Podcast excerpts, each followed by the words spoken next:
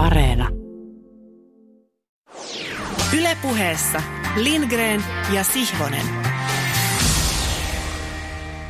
Tervehdys Pasilasta. Tämä on Lindgren ja Sihvonen urheiluvuosi 2020 spesiaali, jonka vetäjinä toimimme me Lindgren ja Sihvonen. Ja lennonjohdossa Hansku Hannele Kurkela, tuottajamme, päävalmentajamme.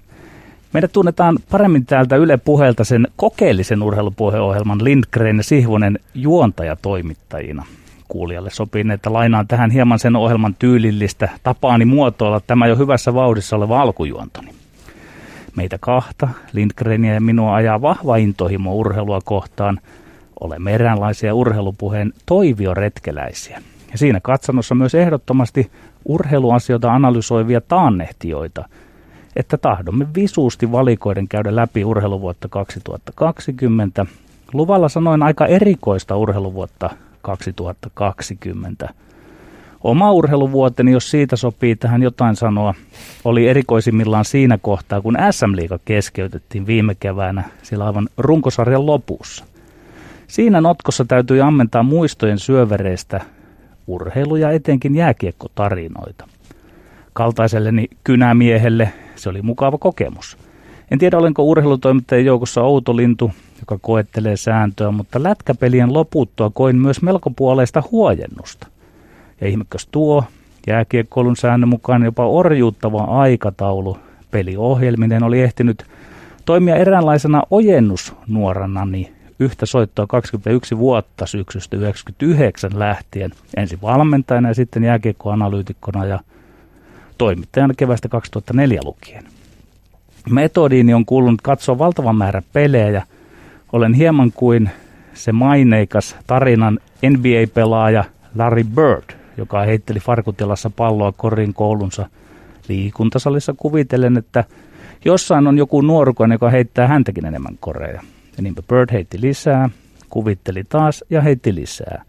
Samalla reseptillä olen halunnut katsoa pelejä enemmän kuin kukaan muu, ja sitten ne pelit olivatkin pois. Ja minulta pääsi huokaus. Oli kevät, Suomi meni kiinni ja kas linnut alkoivat laulaa, kun niillä oli vuosikymmenten jälkeen ihmisten aiheuttamalta melulta vihdoin tilaa laulaa. Oma johtopäätökseni oli ja on, että 2020 urheilun pakolliset tauot osoittivat, ainakin minulle, sen, että väljempikin urheilukalenteri voisi riittää.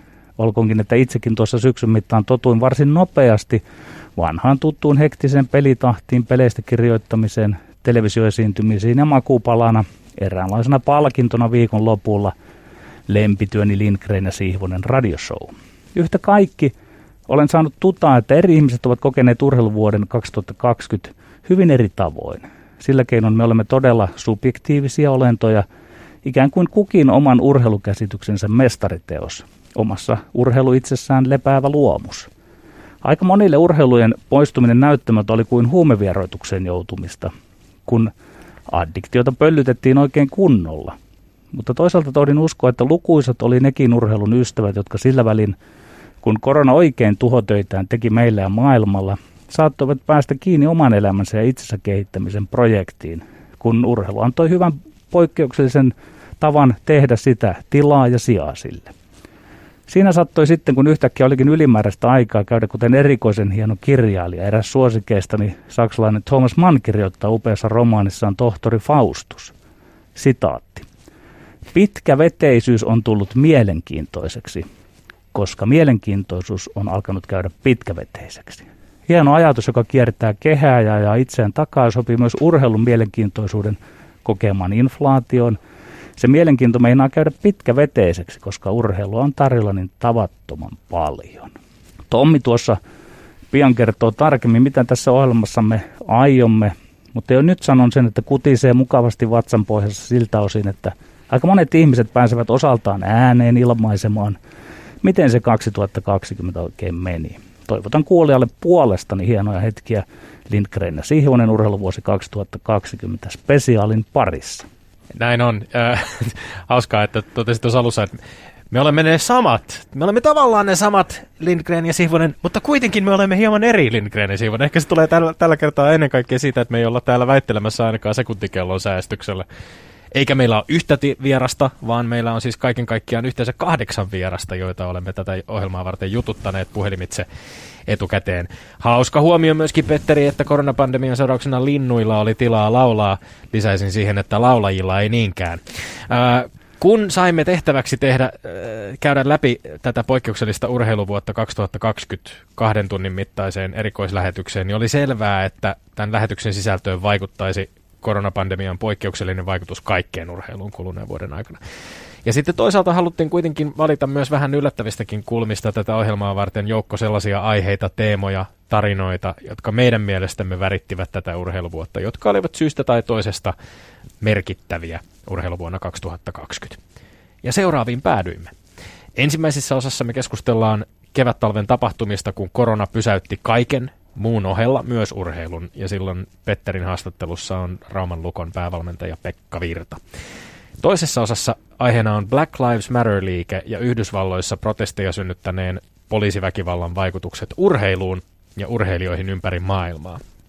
Eli kuinka Black Lives Matterista tuli myöskin urheiluuutinen. Haastattelussa on koripalloilija Sean Huff. Kolmas osio keskittyy vuoden 2020 lopettajiin isolla L-kirjaimella. Ennen kaikkea suomalaisen urheilun kirkkaimpien naistähtien lopettamispäätöksiin kuluneen vuoden aikana. Haastattelin heistä kahta, taitoluistelijaa Viveka Lindforsia sekä painia Petra Ollia. Neljännessä osassa Hanno Möttölän kanssa pohditaan yhtä urheiluvuoden yllättävimmistä merkkitapauksista ja ilmiöistä, eli koripalloilija Michael Jordanista ja Chicago Bullsista kertovaa kymmenosaista dokumenttisarjaa The Last Dance. Viiden osan teemana taas on vuonna 2020 täysin aiheesta kovastikin keskustelua herättänyt häirintä urheilussa. Haastattelussa Petterillä on Suomen urheilun eettisen keskuksen SUEK ryn pääsihteeri Teemu Japisson. Ja sitten viimeisessä haastatteluosiossa vuoron saavat kaksi vuoden 2020 poikkeusoloissa, voisi sanoa menestyksellä kaudet läpiluovinutta lajia, eli pesäpallo ja jalkapallo. Haastatteluissa kuullaan Pesäpalloliiton urheiluyksikön johtaja Mikko Huotaria sekä Veikkausliigamestari HJK toimitusjohtaja Aki Riihilahtea. Paljastamme myös tämän ohjelman mittaan omat vuoden urheiluhenkilö top 5 valintamme sekä lopuksi, aivan lopuksi, kahden tunnin odotuksen jälkeen oman urheiluvuoden huippuhetki valintamme. Kukin siis teemme omat valintamme top vitosesta vuoden urheiluhenkilöistä sekä sitten lopuksi oma urheiluvuoden huippuhetki. Sekä nämä henkilöt että hetket voivat olla meiltä tai muualta, mitä mitään maantieteellisiä rajoja ei ole asetettu. Tällaista urheiluvuotta ei siis tietenkään kukaan odottanut ja vuosi on kertonut aika paljon urheilun suhteesta muuhun elämään, ihmisten terveyteen, yhteiskunnan tai yhteiskuntien pystyssä pysymiseen, paikallisyhteisöihin ja niiden toimintaan. Tämän piti olla suurten urheilutapahtumien vuosi, vuosi jolloin Suomen miesten aamaajoukkue pelaa ensimmäistä kertaa jalkapallon EM-kisojen lopputurnauksessa. Tämän piti olla Tokion kesäolympialaisten vuosi. Toisin kävi. Ja niin kävi myös aika monelle muulle urheilutapahtumalle. Suomessa pelaamatta loppuun jäivät keväällä 2020, kuten Petterikin tuossa totesi, muun muassa jääkiekon kuin myös koripallon, lentopallon ja salibändin pääsarjat. Mestareita ei ratkottu, mitaleita ei jaettu. Maailmalla isoista palvelusarjoista ja liigoista korona aiheutti pitkän tauon koripallon NBA-kauteen, joka kuitenkin pelattiin sitten loppukesästä alkaen päätökseen, samoin kuin jääkiekon NHL, NHL-liigan playoffit. Jalkapallossa Ranskan League 1 oli itse asiassa ainoita suurten maiden jalkapallosarjoista, joka peruttiin kokonaan tai ainoa Englannissa, Saksassa, Espanjassa ja Italiassa kaudet keskeytettiin useamman kuukauden ajaksi, mutta sitten kuitenkin kesällä, kesäkuussa tai kesäkuusta alkaen ottelut jatkuivat. Jalkapallon mestarien liigan ja Eurooppa-liigan kesken jääneet pudotuspelit pelattiin nekin kesällä loppuun. Yleisurheilussa Pariisin EM-kisat peruttiin kokonaan. Kansainvälinen yleisurheilukausi oli muutenkin aika torso. Timanttiliigan kilpailusta peruttiin useita, osa järjestettiin. Ja yksi ihan ensimmäisestä koronan siirtämistä kansainvälisistä arvokisoista olivat nimenomaan maaliskuun yleisurheilun MM-hallikisat Kiinan Nanjingissa, jotka siirtyivät vuodella eteenpäin maaliskuuhun 2021 muistan aika elävästi itse asiassa, kun se tuli vastaan, olin itse, itse tota Ylen, Ylen aamussa jälkihiessä kommentoimassa. Ja täytyy sanoa, että siinä vaiheessa maailma näytti vielä hyvin erilaiselta suomalaisesta ja eurooppalaisesta perspektiivistä. Puhuttiin vielä virusepidemiasta, joka lähinnä jylläsi Kiinassa, eikä tietenkään missään osattu varautua siihen, että vaikutukset tulisivat olemaan näin laajat, maailmanlaajuiset. Pitkään puhututti Tokion olympiakisojen kohtalo ja sitten lopulta maaliskuun lopussa 2020 ilmoitettiin myös, että Tokion 2020 sijat, äh, kisat siirtyisivät vuodella eteenpäin ja ne alkavat siis 23. heinäkuuta 2021. Wimbledonin tennisturnaus peruttiin kokonaan ensimmäistä kertaa sitten toisen maailmansodan US Openissa pelattiin ilman yleisöä ja Ranskan avoimet päättyivät poikkeuksellisesti syksyllä. Ne päätyivät Pariisin syksyyn, Pariisin syysväreihin. Suomalaisittain tietysti paljon huomiota sai jalkapallon miesten EM-kisojen lopputurnaus, jonka perumisestakin kokonaan oli pitkään huoli jalkapallon täynnä olevan kilpailukalenterin takia, mutta lopulta sitten UEFA ilmoitti, että kisat siirtyvät kesään 2021 ja vastaavasti naisten EM-lopputurnaus siirtyisi vuodella eteenpäin kesään 2022. No tämä hengästyttävä lista on vain pieni pintaraapaisu koronan vaikutuksista urheiluun. Tässä olisi voinut itse asiassa kaksi tuntia luetella pelkästään peruttuja urheilutapahtumia. Se ei välttämättä olisi kovin hyvää radioa, mutta niin voisi tehdä. Ja ehkä kärjistäen voisi sanoa, että noin maaliskuusta kesäkuuhun maailmassa ei juurikaan urheiltu, huippuurheilua. No, nyt taas urheillaan. On urheiltu kesästä lähtien ja vaikka tilanne on maailmanlaajuisesti jopa pahempi kuin se oli keväällä, tuntuu myös siltä, että urheilumaailmassa vallitsee ehkä enemmän semmoinen äh, the show must go on mentaliteetti kuin pandemian alkuvaiheessa. Ehkä siksi, että on ajateltu näiden riskien olevan ainakin osittain hallittavissa, ehkä siksi, että on punnittu plussat ja miinukset sekä useimmissa tapauksissa kuitenkin päädytty siihen, että sitten TV-sopimusten sponsorien valtioiden tukien tai muiden avustusten avulla urheilun on mahdollista jollain lailla linkuttaa eteenpäin poikkeustilassakin. Mutta tässä me ollaan. Tämä vuosikin on grindattu läpi ja istumme studiossa sitä läpikäymässä. Ja kyllähän loppujen lopuksi itse Petteri, mulle ainakin jäi semmoinen niin tunne siitä, että kun, kun kesään tultaessa, kesäkuuhun tultaessa kevään jäljiltä oli tunne, että, että milloinkohan urheilu saadaan taas jälkeille, milloinkohan liikoja taas pelataan, otteluita pelataan, kisoja kilpaillaan, niin loppujen lopuksi sitten kesäkuusta, jos mittaa tänne joulukuulle, katsoo taaksepäin sitä aikaa, niin yllättävän paljonkin lopulta sitten on tapahtunut on kyetty urheilemaan. Ja sitten taas toisaalta ehkä niin urheilun puolella kuin yhteiskunnan puolellakin ei ole enää semmoinen pelko koko ajan, että tämä, jotenkin tämä virus on tullut ikään kuin tutuksi, että sen kanssa tullaan toimeen ja opittu ne eri sarjoissa ne käytännöt ja eri lajeissa, että millä sitä virusta pidetään kurissa, että kyetään urheilla turvallisesti. Kyllä, ehdottomasti. Me tietysti oman ohjelman osalta tämä vaikutti myöskin hyvin paljon siihen, että millä tavalla tätä ohjelmaa on tehty. Me olemme tietysti iloisia ja, ja haluamme kiittää kaikkia kuuntelijoita, jotka ovat pysyneet kyydissä, vaikka luonnollisesti etälähetyksiä tehtäessä ihmisten wifi-yhteydet ja mikrofonit eri puolilla maailmaa vähän vaihtelevat ja äänenlaatukin saattaa vähän vaihdella, mutta on, on aika, aika onnellinen loppujen lopuksi siitä, että miten tämä vuosi on pystytty vetämään läpi. Ja onhan tämä avannut uusia mahdollisuuksia myöskin, kun mekin olemme voineet jututtaa ö, Tanskassa olevaa Team Sparvia tai, tai tota Venäjällä olevaa Tuomas Sammelvuota tai eri puolilla Suomessa olevia, Suom- Suomea olevia urheilijoita tai valmentajia, jotka eivät välttämättä sit pääsisi meidän vieraaksi tänne Pasilaan paikan päälle. Ihan mukava on ollut tehdä ja minullehan se semmoiselle kun minut tiedetään semmoisena etätyömiehenä, joka Kalsareissa ja Villasukissa on, ja sieltä olen sitten päässyt älä, tekemään. Älä nyt paljasta liikaa siitä, että minkälaisissa tunnelmissa sä oot näitä etälähetyksiä kotioloista Minä luulen, että se tiedetään aika hyvin. Hyvä. Mutta äh, keväällä äh, meidän vieraana kävi kolmas huhtikuuta myöskin äh, etäyhteyksin Tuomas Kyrö, kirjailija, urheilukirjailija, joka kommentoi silloin omaan hyvin jäljittelemättömään tapaansa sitä, että tulisiko urheiluruutua edelleen näyttää, vaikka maailmassa – tai sen televisioruuduissa ei urheilua ollut lainkaan. Tuomas Kyrö teki sen tähän tapaan. Päivittäinen urheiluruutu. Minä olen yksi niistä 1,3 miljoonasta katsojasta ja minä katson sen aina. Ja meillä on tullut jo vitsinä perheessä, että mikähän tapahtuma tänään on peruutettu. Alle 43-vuotiaiden keskivartalo lihavien kuljetusalan yrittäjien joku vitsinheiton kilpailu ei voida, siirretään seuraavalle vuodelle. Täysin turhaa, täysin älytöntä. Itse ehdotan siihen tilalle Sodan ja rauhan miehet TV-sarja vuodelta 78, jossa Keijo komponenttelee Paasikiveä ja Mikko Niskanen ja Joosef Stalinia. Näin tehtiin silloin vanhaan aikaan, kun urheiluun tuli joku tauko, oli se vaikka mäkihyppy ja väliaika, niin joko näytettiin sitä itävaltalaista torvisoittoorkesteria mäkiviikolla, tai sitten Paavo Haavikon opera librettoa. Ja jos se venähti pidemmäksi, niin sieltä saattoi tulla ihan mitä tahansa. Mun mielestä katsoja kaipaa näitä yllätyksiä, katsoja kaipaa taukoa. Niin, urheiluvuonna 2020 korona pakotti monet urheilut tauolle ja asetti rajoituksia urheilemiseen ja joka tapauksessa löi eri tavoin kapuloita urheilun rattaisiin. Urheiluthan tapahtuvat lähes aina jonkinlaisessa urheilijoiden porukassa, kuka sitä nyt yksin ilman kilpailijaa tai kilpailijoita.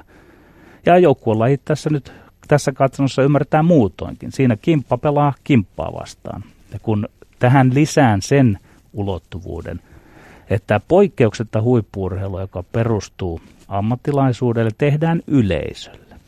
Ei ole ihme, ihan avustamattoman arkeajattelun keinoin tästä hoksaa, että urheilu kaikkinen oli ja on erittäin altista sille koronavaikutukselle.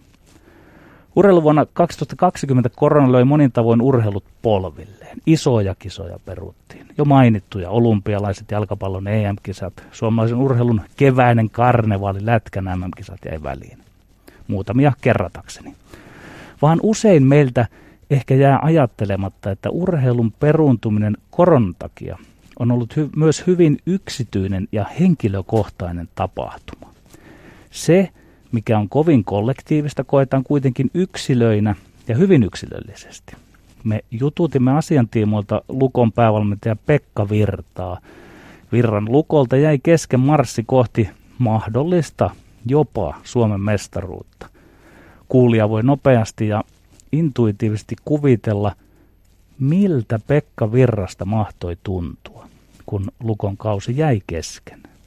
Ennen kuin soitin Virralle, minullakin oli erilaisia kuvitelmia siitä, miten hän mahtoi kaiken kokea. Kuunnellaan nyt, millainen on Virran tarina, hänen oma versionsa siitä hetkestä ja sen jälkeen, kun leikki jäi kesken. Lukon päävalmentaja Pekka Virta viime keväänä sinun siihen mennessä kolmatta kautta valmentamasi Rauman Lukko oli noussut monissa arvioissa runkosarjan suoritusten perusteella SM-liigan aivan suurimpien, ellei suurimman mestarisuosikin asemaan. Sitten tuli ulkojääkiekkoilullinen voittamaton este. Kausi keskeytettiin koronapandemian takia. Mitkä siinä kohtaa ja hieman myöhemmin olivat sinun henkilökohtaiset ajatuksesi ja tunteesi, kun et pääsytkään joukkueesi kanssa mittaamaan lopullista tasoa verrattuna muihin? No joo, jos mennään siihen tilanteeseen, kun homma loppu, loppu kuin seinään, niin henkilökohtaiset tunteet oli kyllä aika niin kuin sekaavat ja sit jotain niin ainutlaatuista, mitä ei koskaan kokenut. Että meillä oli kyllä, me oltiin pelireissulla, edellispäivä oltu Oulussa, sitten oli pelipäivä Kuopiossa ja tietoisena tota, lounaalla saatiin tietoa, että valtiovalta estää katsojien pääsy tai kieltää katsojien pääsy tota, illan peliin ja valmistauduttiin siihen sitten aika epänormaalissa tunnelmissa tiedostaen sen, että, että tota, saattaa olla sitten, että kausi päättyy runkosarjaan. Ja tyhjille hallille pelaaminen siinä kohtaa niin tuntuu, tuntuu erittäin epäluonnolliselta ja, ja asia valkeni toisen jomalla kummalla erätaululla vielä vahvemmin sitten, vaikka kuin, kuin sen peli yritti psyykkaamaan siihen, että, että lopputulos ja sarjasijoitus tulee jäämään historiaan joka tapauksessa. Niin me oltiin joka alakynnessä siinä ottelussa ja piti niin sanotusti pumpata lisää voimaa siihen joukkueeseen. Ja se ei tuntunut sitten enää ollenkaan luonnollisia, kun mä katsoin niitä pelaajien katseita ja, katseita ja sitä tyhjää olemusta. Jokaisella oli vahva huoli, että miten omat lähimmäiset voi missäkin ja miten kukakin pääsee eteenpäin mistäkin ja, ja selkeästi pystyi näkemään, että ajatukset oli jossain ihan muualla. Siinä kohtaa ainoa luonnollinen ajatus oli silloin, että pitää lopettaa tähän, vähintään pitäisi tauko tai, tai näin päin pois ja, ja se oli kaikilla varmaan niin kuin vahvasti läsnä ja sen pelin jälkeinen olotila vielä ennen kuin suur, isompia päätöksiä oli tullut, tultiin yötä myöten bussin kanssa kuitenkin pois ja Kuopiossa sitten, niin homma vaan niin kuin vahvistui ja, ja tota, lisää kysymyksiä ja ajatuksia niin kuin jääkäkö ulkopuolelta alkoi heräämään sitten tietenkin jokaisen henkilökohtaisen elämän, niin, niin myös minun. Tietenkin jälkeenpäin katsottuna nyt, kun ajatellaan, että opittu hiukan elää tämän tilanteen kanssa pystytty pelaamaan tyhjille halleille ja vajalle halleille aika vahvojakin tunne, tunnepelejä ja, ja tota, hyvää laadukasta jääkiekkoa, kiitos media ja televisio ja kaiken se seurannan joka tapauksessa, niin niin on käynyt mielessä, että oli, oliko se niin vähän hätiköity, että kaikki piti niin seinään lopettaa ja olisiko se maailma nyt ihan siihen kaatunut, vaikka siinä oltaisiin oltais se runkosarjan loppuun pelattu, kun ajatellaan, että nyt meillä on kauppakeskukset auki ja ja ihmiset vilisee menemään, menemään aika monissa paikoissa. No se oli sen ajan hetkellinen olotila ja tunnetila ja se oli aina oikein siinä kohtaa ja ei siinä se suurin ajatus ollut, että menetettiinkö jotain mitaleita tai mestaruuksia. Et, et, et, asia, kun käsitteli muutama kuukausi, niin enemmän alkoi sitten vasta miettimään, mitä jääkiekollisia asioita siinä tapahtui, tapahtui ajatellen. Varsinkin tämän niin kuin tarina, mitä aina toivoisi päättyvän johonkin yhteisesti, on se sitten mikä tahansa se lopputulos ja ne pelaajat, jotka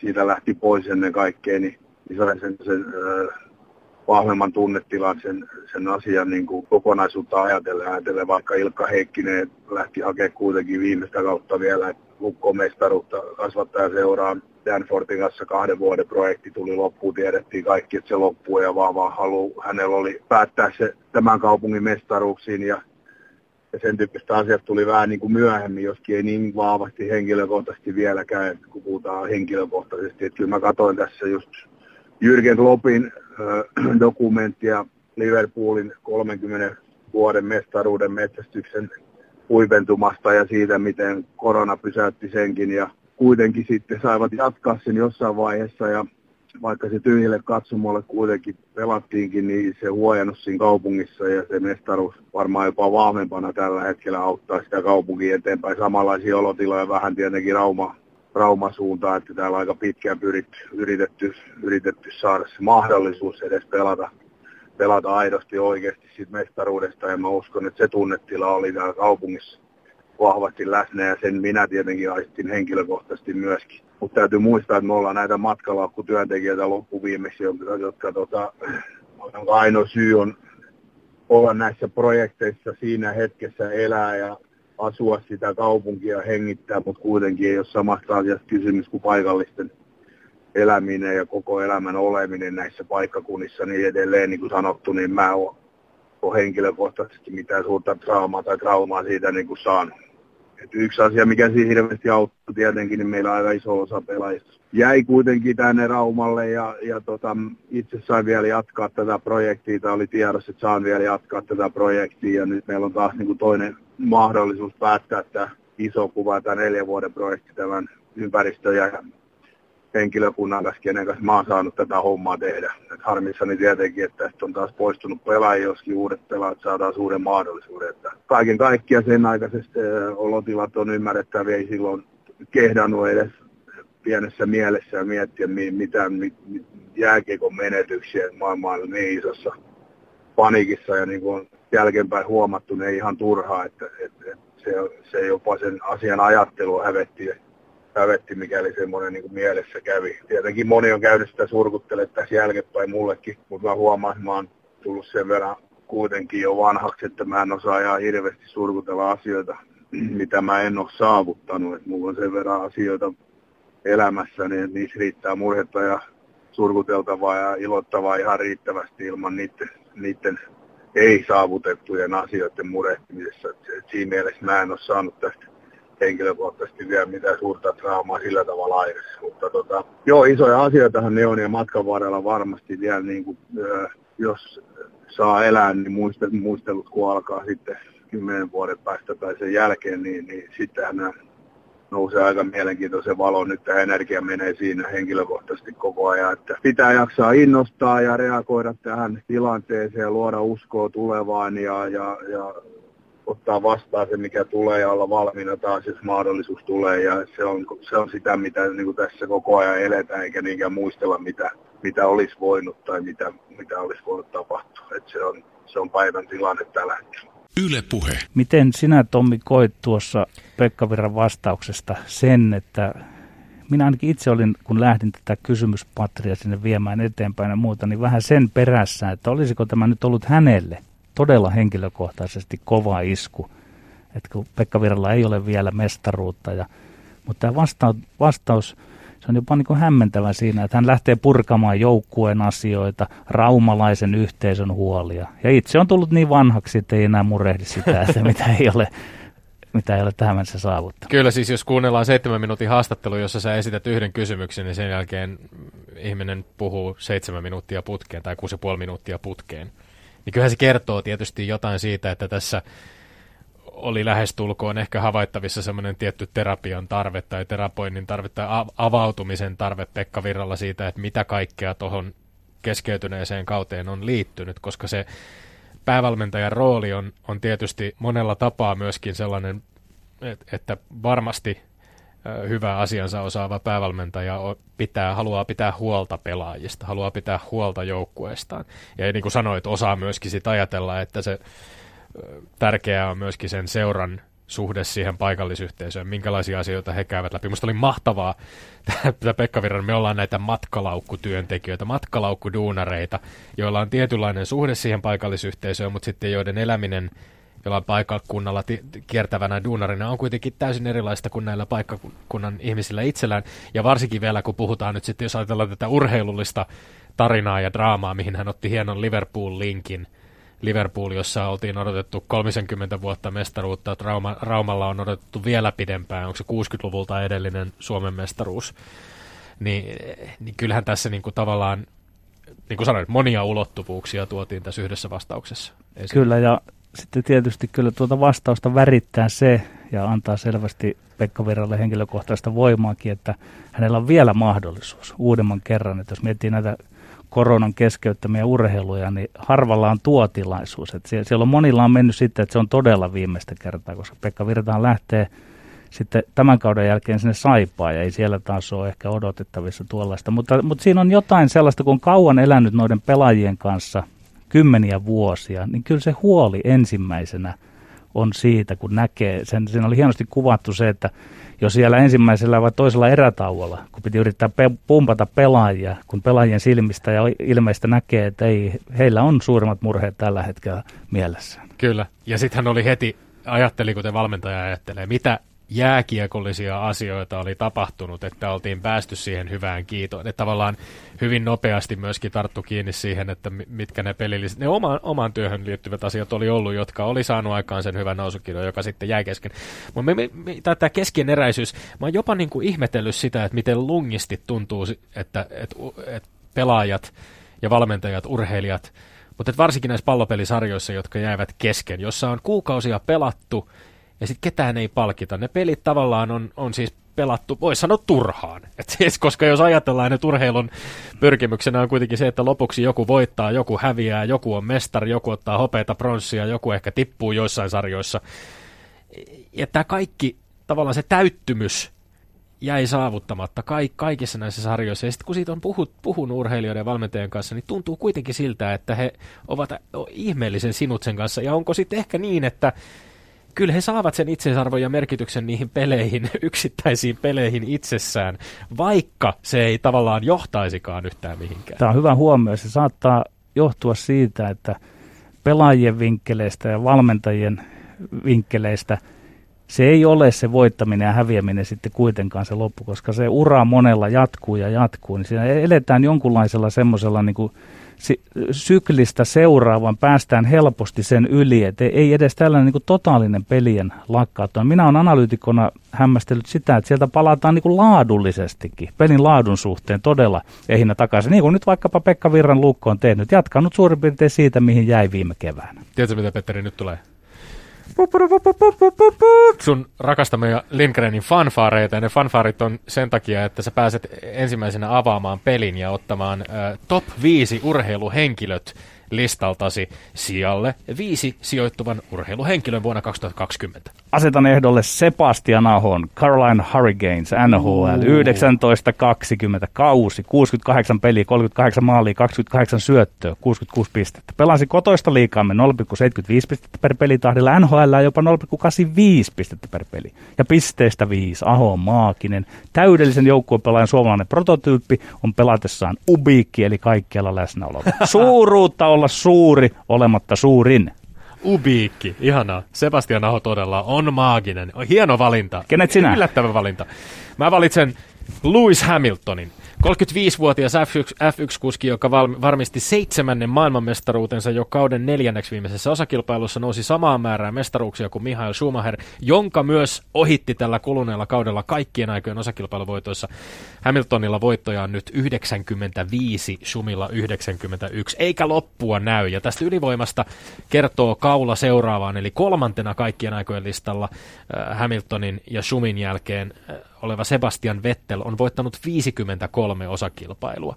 Tämän listan top 10 muuten eniten osakilpailuvoittoja ei ole ainuttakaan suomalaista, mutta nostan Lewis Hamiltonin myöskin tälle listalle sijalle top 5 osittain ulkourheilullisten asioiden takia, sen takia miten hän on kommentoinut tässä kuluneen kauden aikana myöskin ihmisoikeuksia, Black Lives Matter-asioita, yhdenvertaisuutta, rasismivastaista taistelua, ollut siinä johtavassa asemassa F1-sirkuksessa. Ja Lewis Hamiltonin kautta me päästäänkin äärimmäisen luontevasti meidän seuraavaan teemaan, joka on nimenomaan tämä Black Lives Matter. Se on liike, joka kytkeytyy vahvasti Yhdysvaltain kansalaisoikeustaistelun pitkään vuosikymmeniä tai voi sanoa vuosisatoja jatkuneeseen historiaan. Black Lives Matter sai alkunsa modernina iskulauseena ja hashtagina sosiaalisessa mediassa heinäkuussa 2013, kun George Zimmerman-niminen mies vapautettiin Floridassa syytteistä teini-ikäisen Trayvon Martinin tappamisesta. Zimmerman ampui asettoman Martinin kuoliaaksi helmikuussa 2012. Black Lives Matter kasvoi liikkeenä ja se levisi kaduille protesteina ympäri Yhdysvaltoja vuonna 2014, kun kaksi muuta mustaa amerikkalaista Michael Brown ja Eric Garner ammuttiin Brown Fergusonissa, Missourissa ja Garner New Yorkin kaupungissa. Ja sitten Toukokuu 2020. Valkoinen Derek Chauvin niminen poliisi tappoi 46-vuotiaan George Floydin pitämällä polveaan tämän niskan päällä pidätystilanteessa kahdeksan minuutin ja 46 sekunnin ajan. Floyd oli taas yksi rasistisen poliisiväkivallan uhri. Mutta tällä kertaa tämä tapaus tallentui myöskin kännykkäkameroihin. Se synnytti reaktioina massiivisia mielenosoituksia ympäri Yhdysvaltoja sekä lopulta ympäri maailmaa. Ja George Floydista tuli myös urheiluuutinen. Miksi? Siitä jututin Suomen koripallomaajoukkueen kapteenia, Helsinki Seagalsin laitahyökkääjää numero seitsemän, Sean Huffia. No niin, nyt meillä on linjoilla Helsinki Seagalsista Suomen koripallomaajoukkueen pitkäaikainen kapteeni Sean Huff. Äh, Sean George Floydin murha käynnistyi toukokuussa maailmanlaajuisen protestiliikkeen rasismia ja poliisiväkivaltaa vastaan. Urheilijoiden Black Lives Matter kannanotto on nähty sen jälkeen monissa lajeissa, monissa sarjoissa, oikeastaan kaikkialla maailmassa. Millaisia syitä sä näet sille, että tämä yhdenvertaisuusliike on nyt näkynyt niin vahvasti myös nimenomaan urheiluareenoilla ympäri maailmaa? No, siihen on mun mielestä monta syytä, että voidaan ottaa siitä, että miten räikeä se video oli ja miten tota, raaka esimerkki tota, poliisiväkivallasta afroamerikkalaisia kohtaan, että vain yhdeksän minuutin aikana, kun piti sitä polvea tota, George Floydin äh, kaulalla, niin siinä ei puhuta enää niin kuin sattumasta tai jostain vahingossa tai että jännityksestä jotain on yhtäkkiä tapahtunut, vaan se on niin, niin pitkä ja raaka video, että se kertoo jotain, jotain siitä. Ja sitten täytyy lisätä tähän tämä tietysti korona-aika, että kun ei ole, ei ole mitään muuta viidettä, ei ole mitään muuta urheilua, tai mitään, mitä seurata maailmassa. Ihmiset on ollut kaksi kuukautta paikallaan, niin tämmöinen video iskee ihan, ihan eri tavalla, kuin ei ole niin kuin se, tämä meidän uh, news cycle, tämä uutiset ei pyöri niin nopeasti, niin tämä video jää, niin se kyllä koskettaa. Ja sitten ehkä viimeisenä näitä, niin kuin, näitä niin kuin raakoja murhia ja tämmöisiä niin kuin väärinkäytöksiä poliisit on ollut ennenkin, mutta mä luulen, että tämä oli vähän sellainen niin viimeinen pisara, että se tavallaan niin kuin kaikki nämä asiat yhdistettynä sen, että miten isot protestit tuli et urheilijat ensiksi lajeissa, missä eniten afroamerikkalaisia otti niin kuin, tota, lähti sen mukaan ja sitä kautta niin kuin kaikki urheiluliitot osoitti, osoitti solidaarisuutta. Jos mä lisäisin vielä yhden syyn siihen, että miksi, tota, et, et, miksi lähti niin voimakkaasti, että jos yhteiskunta perustuu niin kuin sopimukseen ihmisen ja yhteiskunnan välillä ja ihmisille annetaan säännöt, mitä he voivat noudattaa ja yhteiskunta tota, tota, suojelee heitä, niin siinä vaiheessa mm. niin kuin, se ylläpitää poliisi tavallaan niin kuin käyttää sitä väärin ihmisiä kohtaan, niin siinä vaiheessa se sopimus on rikottu ja siinä vaiheessa tavallaan ei jää mitään muuta vaihtoehtoa protestoida. Yllättikö se, että tämä liike sitten niin kuin levisi oikeastaan Yhdysvaltojen ulkopuolelle myöskin niin voimakkaasti ja täällä Suomessakin näkyi kuvia esimerkiksi eri veikkausliigajoukkueiden harjoituksista, Hongan, HJK-harjoituksista, jossa pelaajat polvistavat keskiympyrässä ja osaa tähän protestiin. Oliko se yllätys, että tästä tuli myös niin laaja ja iso kansainvälinen liike. Joo, se on yllätys, koska toi BLM poliisiväkivalta, vaikka se ei ole niin kuin yksin oikeutetusti niin Yhdysvaltojen asia, niin se ehkä, se, niin kuin, ehkä siellä on kuitenkin ne suurimman ongelmat ja sen takia se järjestö taistelee siellä sitä vastaan. Mutta tota, solidaarisuus oli tosi hienoa, mitä näytettiin ja tämä on asia, mikä koskee kaikkia ja yhdenvertaisuus on kaikkien asia ja ihmisoikeudet on kaikkien asia, niin siinä vaiheessa on todella hienoa nähdä ja se oli niin kuin positiivinen yllätys, että miten niin kuin laajalla alalla niin kuin urheilijat otti kantaa ja lähti tähän mukaan. Joidenkin mielestä ehkä tämmöiset isot kaupalliset toimijat, kuten liigat ja urheilujärjestöt, NBA, NFL, UEFA, Formula 1 ovat varmasti osallistuneet tähän niin kuin kampanjointiin, tähän liikkeeseen myöskin oman brändinsä varjelemiseksi niin kuin tavallaan imagosyistä. Oletko sitä mieltä, että näillä polvistumisilla tai pelipaitoihin ja katsomoihin kirjoituilla viesteillä on myös aidosti ihan konkreettista merkitystä? Niin, mä oon vähän ehkä tuota, siis mä oon iloinen siitä, että niin kuin on, on, on lähdetty mukaan niin kuin rintamalla, mutta mä oon vähän kyyninen sen suhteen, että onko siellä niin kuin konkreettista vaikutusta. Että se solidaarisuus on tosi tärkeää niin urheilulajien välillä ja se, että näytetään, että välitetään. Ja se viesti on todella niin kuin tärkeä, että se viesti tuodaan niin kuin ihmisille. Mutta sitten jos sitä niin kuin, tavallaan jos sitä ei seurata niin konkreettisilla askeleilla ja puututaan rakenteisiin, missä oikeasti voidaan vaikuttaa, niin sen jälkeen se viesti ajan mittaan se vesittyy ja sillä ei niin kuin sit ole niin paljon merkitystä. Onko se tärkeää, että myöskin valtaväestöön kuuluvat tai valkoihaiset pelaajat eri puolilla maailmaa on, on vahvasti ollut näissä protesteissa mukana, vaikka heillä ei välttämättä ole niin omakohtaista kokemusta siitä, että, että mitä, mihin rasismiin perustuva poliisiväkivalta voi johtaa? Joo, se on erittäin tärkeää, koska noin, tota, vähemmistöt voi protestoida ja vähemmistöt voi tuoda ehkä asioita tietoisuuteen, mutta niin kuin, yhteiskunnalliset asiat loppujen lopuksi ei muutu ennen kuin valtaväestö on niiden takana. Ja valtaväestö on sen muutoksen takana. Et siinä vaiheessa alkaa vasta muutoksia tapahtumaan. Niin sen kautta on, on ollut tosi iloinen, että, että siihen on lähdetty mukaan näin laajalla rintamalla. Ja siellä on ollut ihan kaiken näköisiä pelaajia tämän liikkeen takana. Pelaajat on ottanut näissä asioissa tavallaan omistajuutta myöskin hyvin vahvasti. Onko sun mielestä, miltä vuosi 2020 näyttää, jos ajattelet tätä Black Lives Matter-liikettä ja sen vaikutusta, niin onko se muuttanut ehkä urheilijoiden roolia myöskin niin kuin yhteiskunnallisiin asioihin voimakkaasti kantaa ottavina mielipidevaikuttajina? Voiko urheilija oikeasti muuttaa maailmaa? Joo, et, et, musta tuntuu, että tässä on uusi sukupolvi tulossa, jotka niin oikeasti ottaa yhteiskuntavastuuta ja niin välistää asioista ja haluaa muutoksia, mutta mut ei saa unohtaa, että niin urheilussa on aina ollut poliittisia vaikuttajia, että uh, Jesse Owens uh, Berliinin olympialaisissa, uh, Tommy Smith ja John Carlos uh, Meksikossa nosti nyrkit ilmaa ja tietysti tota, Colin Kaepernick luopui periaatteessa urasta sen takia, kun polvistui tämän uh, poliisiväkivallan takia eikä saa unohtaa tuota, tuota Rockia Moskovassa, että et jos I can change, you can change, we can all change. Et myös tärkeä viesti siinäkin. Ja myös politiikan saralta on käytetty noita urheilijat tuota, hyväkseen, jos otetaan nopeaksi esimerkiksi, no, esimerkiksi Moskovan ja Los Angelesin olympialaiset, mitä poikotoitiin molemmin puolin. Sä oot itse ehdolla vihreille listoilla ensi vuoden kunnallisvaaleissa. Äh, oliko sulle kun päätös lähteä politiikkaan pitkän uran tehneenä urheilijana, Suomen koripallomaajoukkueen kapteenina, oliko se helppo, helppo vai hankala, koska sehän voi myöskin ehkä herättää kielteisiä reaktioita monissa sellaisissa ihmisissä, jotka on, sun uraa seurannut ja, ja sua urheilijana kannattanut. Se oli tavallaan vaikea päätös ja se, mistä, mikä teki siitä vaikeaa, on se, että ehkä se oli tavallaan se oli jännit, jännittävää ja mun piti niin astua esiin ja voi jännittää vieläkin ja mun piti tuoda itteni esiin ja, ja se on tota, se on todella, todella vaikeaa, mutta äh, sillä tavalla se oli helppo päätös, että, että se on jotain, mitä mä oon miettinyt hyvin pitkään, se on jotain, mitä mä oon halunnut tehdä. Mä oon urheilijana puhunut yhteiskunnallisista asioista silloin, kun mulla on ollut siihen tarjoutunut mahdollisuus. Ja äh, mä uskon, että tällä tavalla, että jos mä mut valitaan ja pääsen valtuustoon, niin mä pystyn vaikuttaa, vaikuttaa vielä enemmän ja auttaa, auttaa ihmisiä vielä enemmän niin kuin, ja puuttumaan nimenomaan niin kuin, rakenteisiin ja muutoksiin.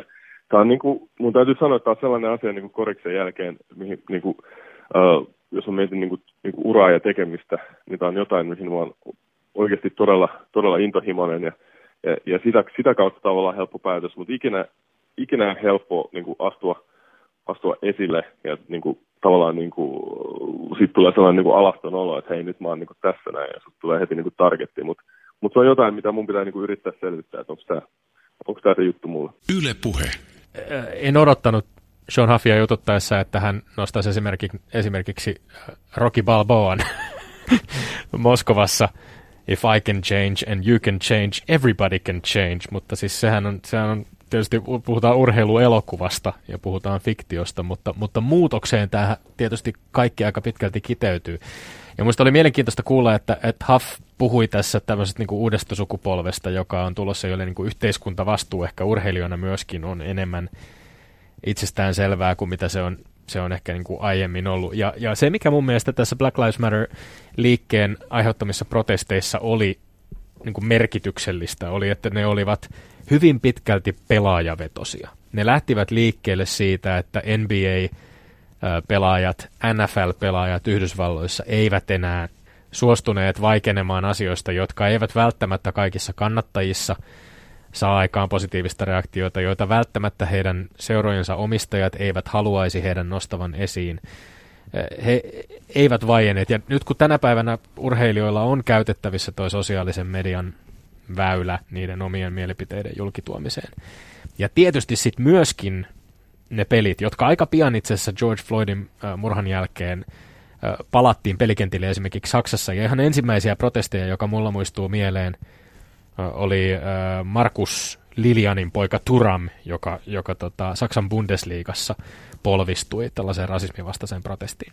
Ja sitten hyvin pitkään sitä nähtiin myöskin, että seurat ottivat tavallaan sen tämän asian omakseen, liigat ottivat tämän asian omakseen, mutta se lähti kuitenkin liikkeelle pelaajista, heidän kannanotoistaan sosiaalisessa mediassa, heidän kannanotoistaan lopulta myöskin sitten pelikentillä tai urheiluareenoilla. Niin ja mielenkiintoistahan nyt sitten se, että se ikään kuin se pelaajista lähtenyt protesti, niin sen on nyt, tuntuu, että sen on nielassut nyt sitten liikat ja seurat ja että haetaan tämmöistä niin kuin oikeutusta sieltä ja hyväksyntää sieltä ylempää. Ja mä en ole ihan varma, että onko se, onko se sillä tavalla oikea tie, että, että voiko ajatella niin, että seurassa kaikki pelaajat haluavat osallistua ja mitä sitten, jos joku ei osallistukaan. Ja kyllä kun tuossa kuuntelin Tommi sekä sinua että Sean Huffia, niin teillä on siitä semmoinen yksimielisyys, ja mehän olemme tästä aiheesta väitelleet tässä studiossa. Ei aleta nyt väitellä, mutta minulla on aito huoli, niin kuin teilläkin oli. Minä huomasin, sinä kyselit, muuttaako tämä oikeasti maailmaa, mm.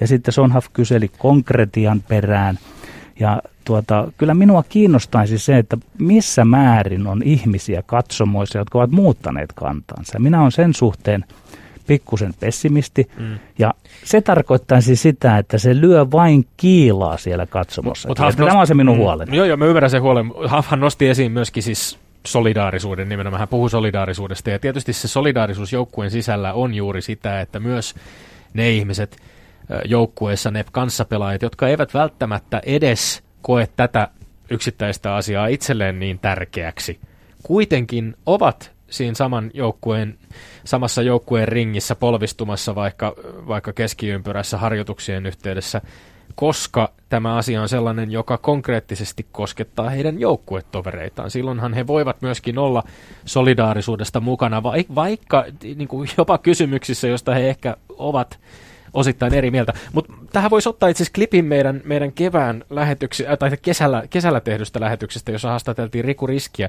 koska hän nimenomaan puuttu myöskin tässä omassa, äh, kun, kun puhuttiin hänen Katarin äh, maajoukkueleiri leiri kieltäytymisestä, niin hän nosti esiin myöskin sen, että miten se mahdollisesti vaikutti joukkuetovereihin joukkueen sisällä hojikossa. En miettinyt seuraamuksia tai muuta, niin täytyy sen verran tuoda takaisin, että muistin äsken, että sen päätöksen jälkeen yksi asia, mikä muu tuli mieleen, oli se, että sinne joukkueeseen silloin, siellä oli muutama hoikon pelaaja, muutama joukkuekaveri, ketkä lähti siinä tietämättä, että mä oon tehnyt tällaisen ratkaisun sitä ennen.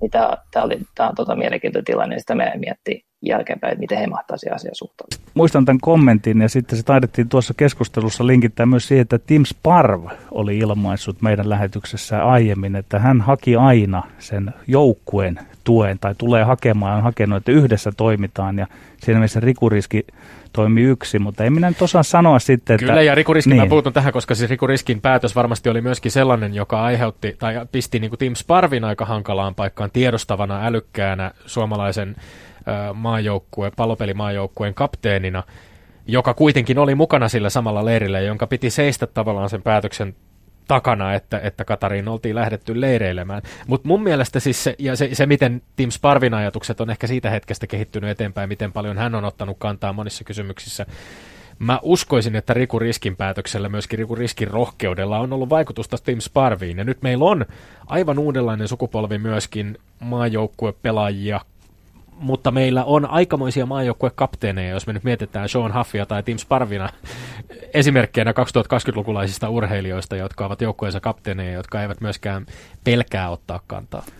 Ja yksi asia, mitä minä tässä mietin, että missä määrin tätä nyt kannattaa jatkaa ja toistaa ja toistaa, vai, mm. vai taisi tuota Son Haffikin vähän viitata siihen, että se saattaa pikkusen vesittyä siinä, että se toisto alkaa käymään raskaaksi. Mikä sitä Timo Soinin kannattama englantilaisseura onkaan, niin, tuota, niin, niin siellähän oli buuattu mm. suorastaan mm. niille polvistujille, ja tämä on se, mitä minä en haluaisi. Että minä hyväksyisin, että jos teatteri- ja taiteen parissa tämä tapahtuisi, mutta minulle urheilu on niin herkkä asia. Ei sitä kukaan halunnut, mutta kyllä myöskin ne reaktiot, jotka silloin Millwallin faneihin on myöskin pelaajien ja valmentajien suunnalta kohdistunut, kun he ovat tehneet jotain tällaista, että he ovat buuanneet rasismin vastaisen mielenosoituksen aikana.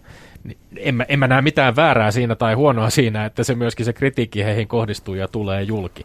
Mutta tämä eh, johdonmukaisuus on tietysti se, mihin aina myöskin kriitikot puuttuvat ja, ja mihin, mitä piikitellään sitten, kun puhutaan näistä ihmisoikeusaiheista, että ovatko urheilijat, liigat, seurat, uh, urheilujärjestöt, ovatko ne johdonmukaisesti sitten ihmisoikeuksien puolella kaikissa kysymyksissä.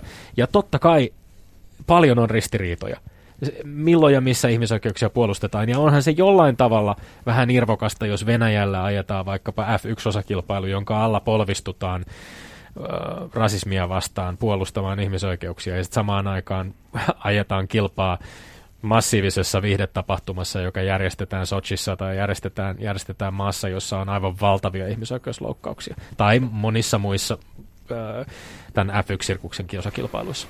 Yksi heitto tähän, että mä oon miettinyt, että pitäisikö urheilijoiden ja valistuneiden ihmisten kohdata näitä, jotka ovat näissä asioissa eri mieltä ja ikään kuin keskustella. Koska nyt, nyt se tavallaan niin kuin se polvistuminen, se, se on, niin kuin, se, se on niin väkivaltainen teko, jos vähän niin kuin tuota, ikään kuin no, kärjistän aika tätä. Aika paljonkin se, se, kärjistät, mutta... Ei, ei no, joo, mutta saat, saat kiinni siitä kopin, joo, joo, että se tehdään niin kuin maksaneelta yleisöltä kysymättä. Se, me... Ja minä en ole sitä itse mm. peruskysymyksestä yhtään e- eri mieltä, että pitäisikö polvistua vai ei, mutta siellä urheilukilpailuissa, kun se yleisökin on arvotenkin jo kahtia jakautunut, mm. että lisääkö se vaan sitä Mutta silloin me palataan, jyrkkyyttä. Petteri, silloin me palataan Rocky Balboan sanoihin. Jos mä voin muuttua, ja sä voit muuttua, me kaikki voidaan muuttua. Ja kyllä mä oon samaa mieltä. Keskusteluyhteisössä se, että näistä asioista jotenkin käydään avointa keskustelua ehdottomasti. Mutta meidän vuoden urheiluhenkilöt top 5 listojen sijalla neljä sijaitsevat henkilöt. Petteri, Otanko minä ensin ota taas? edelleen No ensin. minä otan ensin.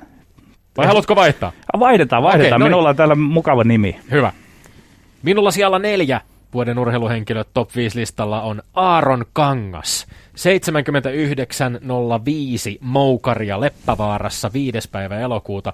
Maailmanlistan viidenneksi paras heitto vuonna 2020. Mikä mahtava rento, iloinen, epätyypillinen hahmo suomalaisen urheilun huipulla. Ja uskallan jo tässä vaiheessa sanoa, että yksi suurimmista tulevaisuuden toivoista suomalaisessa yleisurheilussa ja urheilussa. Ja yksi suurimmista mitalitoivoista jo, toki, mitalitoivoista jo Tokion olympialaisissa. Valtteri Bottas. Ha! Tässä minulla on suomalaispainotus. Ja Valtteri Bottaksessa meillä on 2020 maailman toiseksi parhaaksi F-kuskiksi yltänyt urheilija joka on murtautunut peräti Mercedekselle, eli maailman parhaaseen talliin kuskiksi. Sitten pian kun suomalaisia ei enää ajele kymmenen parhaan joukossa tai F1 ei ole yhtään suomalaista, väitän, Pottaksen arvo viimein tajutaan. Mieti Petteri, neljä vuoden urheiluhenkilöä listattu ja kaksi heistä on Mercedeksen kuskeja F1-sarjassa. Urheiluvuoteen 2020 antaa leimansa se, että saimme kuulla Tukun ilmoituksia siitä, että – merkittäviä suomalaisia huippurheilijoita lopetti uransa. Pisti silmääni erityisesti, että lopettamisestaan tiedottivat ennen muuta muutamat sellaiset naisurheilijat, joiden suunnalta en ollut ajatellut aivan vielä kuulevani tuollaisia uutisia. Tosin esimerkiksi nyrkkeilijä Eva Wallströmin ulostulo asian tiimoilta maaliskuussa ei ollut aivan arvaamattomissa. Oli ollut loukkaantumisia, nyrkkeilijäksi ikääkin jo kohtuullisen vaarallinen laji, mitä pidemmäksi ura venyy, ja jatkoelämän pitimiksi kosolti uusia rakennuspuita kasassa muun muassa opintojen myötä, ja heti ikään kuin lopettamisen hedelmänä Eeva on raskaana. Uutta räsästä, miehensä sukunimi, pukkaa maailmaan. Koin myös, että Kaisa Mäkäräisen lopettamispäätös oli hyvin luonnollinen. Sen sijaan en odottanut, että toinen nyrkkeilijä Elina Gustafsson lopettaisi vielä. Enkä todellakaan aavistanut, että painija Petra Ollin painiura olisi päässyt jo nyt päähänsä. Samaan yllätysten kastiin kuului myös upean taitoluistelija Viveka Lindforsin panema sinetti uransa päättymisen merkiksi. Aivan tuota pikaa pääsen, päästämme ääneen Viveka Lindforsin ja Petra Ollin. Sitä ennen vetelen hieman sanojani takaisin, tai oikaisen itseäni. Suotta minä arvelin, kenen aika on lopettaa ja milloin. Lindgren ja Siivonen radiosoussamme tapaan tormakasti julistaa, että urheilun tarkoitus on urheilun lopettaminen, mikä on toki urheilufilosofinen kärjistys, jonka tarkoitus on voimisteluttaa ihmisten ajattelua koskien sekä urheilua että huippuurheilua. Yhtä totta kuin kuolema rajaa ja luo määrätyt reunaehdot jokaisen ihmisen elämälle. Melkein yhtä totta, lähempänä tai kauempana, ennemmin tai myöhemmin hämöttävä ja lopulta koittava urheilun lopettaminen luo reunaehdot ja rajat urheilulle ja urheilijalle.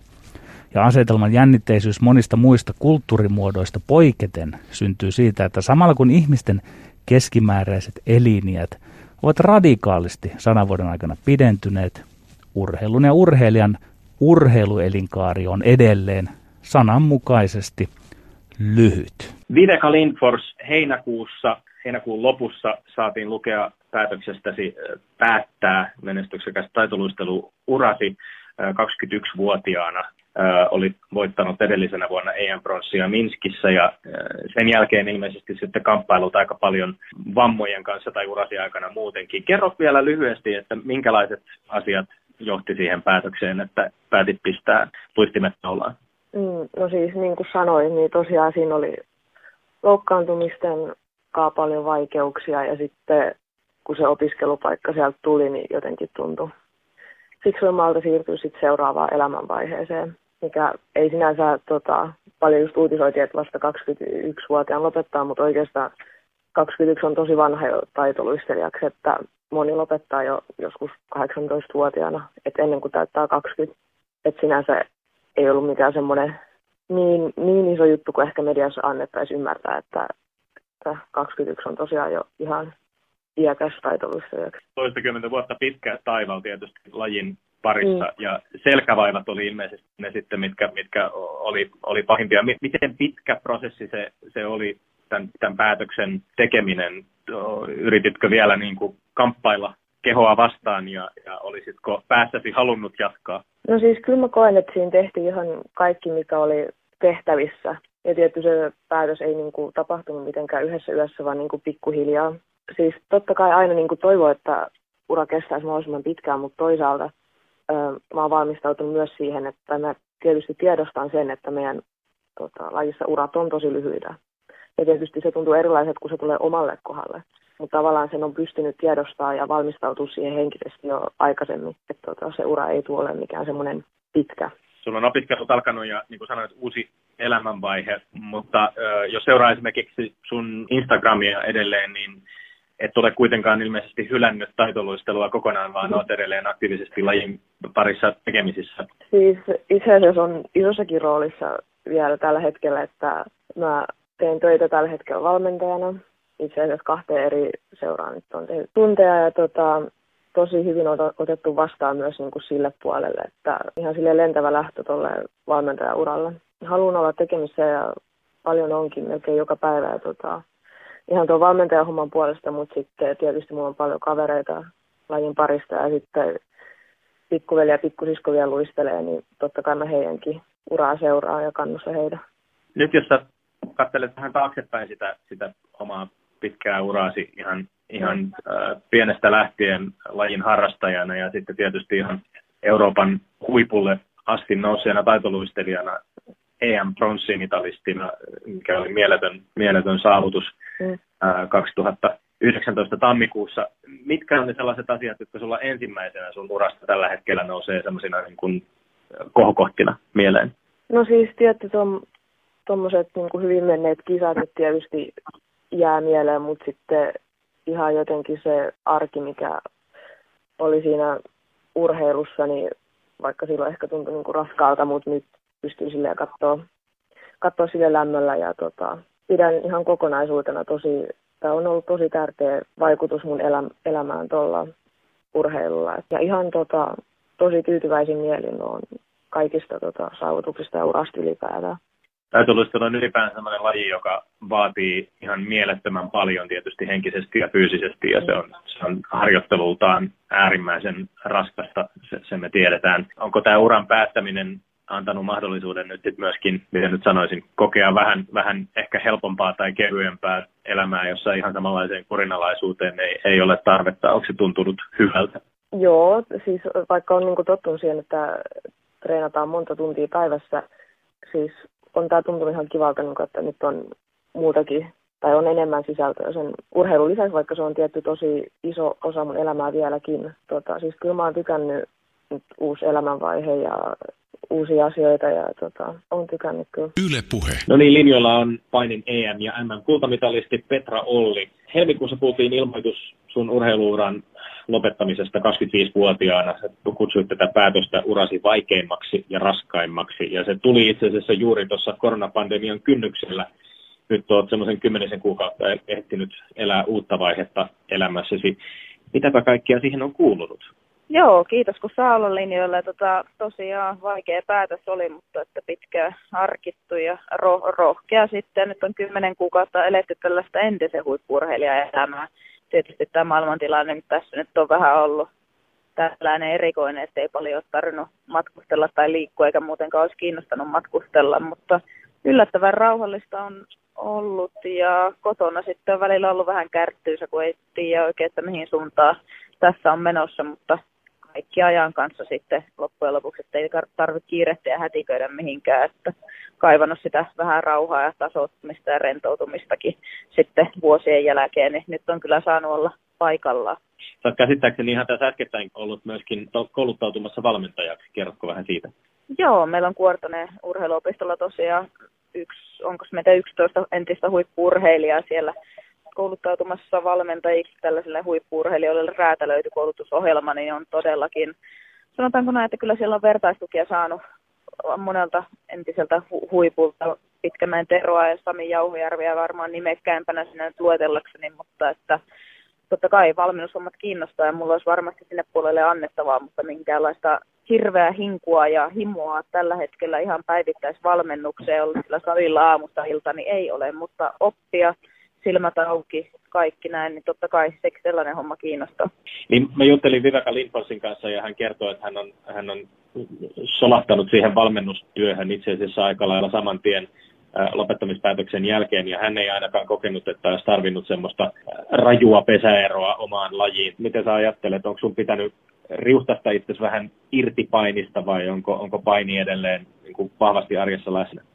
Toi onkin hyvä kysymys. Silloin kun lopetin tai lopettamispäätös tuli ilmi, niin mä varmaan muutama viikko siinä kanssa menin, että mä en halunnut painitossua enkä painimattoa enkä painista puhua tai nähdä yhtään mitään painin li- liittyvää, niin, niin, niin, mutta ajan kanssa kans vähän niin kuin ajatukset omassa päässä tasoittunut ja kyllä sinne painisalille ei paini mun elämästä sillä ei lähde, mutta tämä mun rooli siellä painimolskilla on myös muuttanut muotoa, mutta niin kuin sanoin, että mikään hirveä hinku sinne koko ajan ei ole, että pystyn olla erossakin, mutta tiedän sen myös, että mulla on paljon nuorille ja muillekin ihmisille kamppailuurheilijoille annettavaa, niin miksikäs minä en niitä taitoja ja oppeja hyödyntäisi sitten tulevaisuudessa. Sinusta tehdään parhaillaan myös elämäkertaa, jonka kirjoittaa toimittaja Mikko Kekäläinen, jonka Tammi julkaisee ensi vuoden syksyllä 2021.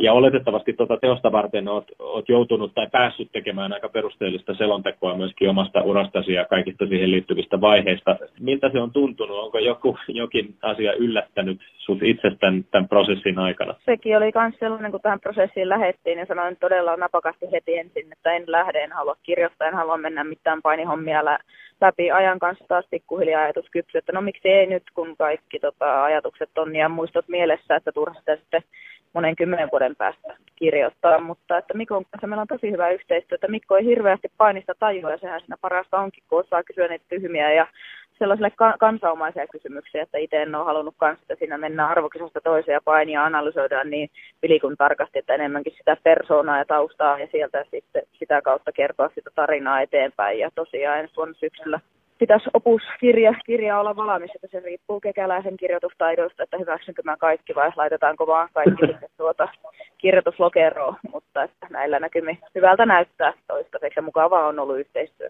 Sä oot ollut valtava merkittävä esikuva monille tytöille ja naisille huippurheilijana lajissa, jossa ei ole ennen sua totuttu naisia näkemään ja ylipäätään sä oot ollut yksi suomalaisen huippurheilun menestyneimmistä yksilöistä viime vuosina. Tekikö tieto tästä, tieto siitä, miten paljon sua iha, ihaillaan lopettamispäätöksen yhtään hankalammaksi vai, vai koitko niin kuin kyllä voivasti tehdä sen ihan täysin rauhassa sen yksityisen omaa elämääsi koskevan päätöksen ilman, että olisi ollut mitään tämmöistä velkaa harteilla urheiluhullulle Suomen kansalle? Rehellisesti sanottuna oli kyllä tosi vaikea tehdä se päätös. Tuntuu, että on ollut tuolla niin naispaini ja painihuipulla vähän niin kuin yksinäinen susi ja pitänyt välillä niin kuin naispainin lippua korkealla sitten, että jos minä nyt tästä lähden, niin, niin kuka tällä on mm. toisun kanta, että pystynkö mä tehdä, että on ympärille rakennettu niin paljon kuortaneen Olympic Training Centerillä kaikki naispainin keskusta ja näin, niin pystynkö mä nyt vaan hyppäämään pois, mutta että kyllä mulla oli sellainen tunne, että mä jään nyt velkaa ja mun eteen on tehty, että se teki tosi paljon niin kuin päätökset tosi vaikea, mutta päätös oli tehtävä loppujen lopuksi pelkkää positiivistahan sillä palautetta sai, että ei ole kukaan tullut tuota, ei ole kukaan tullut oven taakse vielä tuota karhuamaan saatavia. Esitäpäs valistunut arvio, koska me nähdään seuraava suomalainen naisten painin arvokisamitali? Naisten painin, eli aikuistasolla, tota, nuorissa tulee aikaisemmin, mutta mä sanoisin, että aikuisiin menee se viisi vuotta. Viisi vuotta menee seuraavia olympialaisia ei vielä ennen. Yle puhe. Tommi ja Kuulia, aina opimme urheilusta jotain lisää. Minä haluan kommentoida tätä Viveka Lindforsia. Nimittäin hän oli nyt rentoutunut. Hän kävi meillä vieraana ja hänellä oli se urheilun henkinen iso kivireppu selässään mukana. Hän oli hieno vieras, mutta silloin hän oli tiukka kuin mikä. Nyt hän oli rentoutunut. Se mitä opittiin, hän tiesi olla va- varautunut siihen, että hänen lajissaan, varhaisen erikoistumisen lajissa, se on hyvin todennäköistä, että 21-vuotias on jo melkeinpä liian vanha. Jos kiinnostaa vanhoja Lindgren et Sihvonen lähetyksiä käydä kahlaamassa, niin mä suosittelen kyllä lämpimästi tätä joulukuun 2018 Viveka Lindfors vierailu. Hän oli meillä siis kuukauden verran olisiko ollut, tai vähän yli kuukausi ennen tätä EM-pronssimitaliaa, jonka, jonka saavutti sitten. Ja, ja kyllähän tietysti siis varmasti se vapautuminen, mikä tapahtuu, kun tuollaisen fyysisen rääkin, jota on pitkälti toistakymmentä vuotta käynyt läpi ja, ja sitten kun se vielä aiheuttaa pitkiä sitkeitä selkävaivoja, josta ei tunnu pääsevän eroon, niin kyllä olisin ihmeissäni, jos ei olisi kuulunut äänessä jotain tiettyä vavautumista. Mutta tämä mua kiinnosti näissä molemmissa haastatteluissa myöskin tavallaan se heidän oman päätöksen, oman uransa, oman elämänsä omistajuus tavallaan, koska niin usein me tunnutaan ajattelevan urheilu hullu Suomen kansa jotenkin suhtautuu.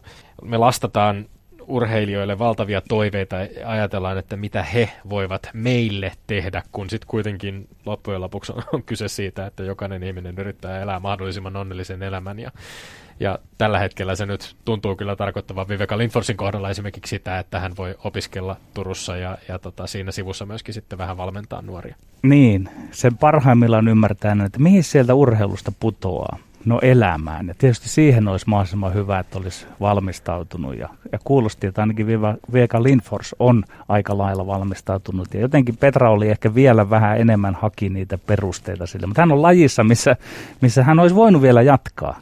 Mutta sitten taas Viveka Lindfors ei olisi ainakaan ehkä voinut jatkaa siinä, siinä merkityksessä, mitkä hänen omat tavoitteensa. Aika usein urheilussa puhutaan siitä, että miten paljon on saatu sitä maksimaalista potentiaalia ulos mitattua, niin tuskinpa heidän kohdallaan ainakaan kumpikaan voi ajatella, että hirveästi olisi jäänyt piippuun. Kyllä.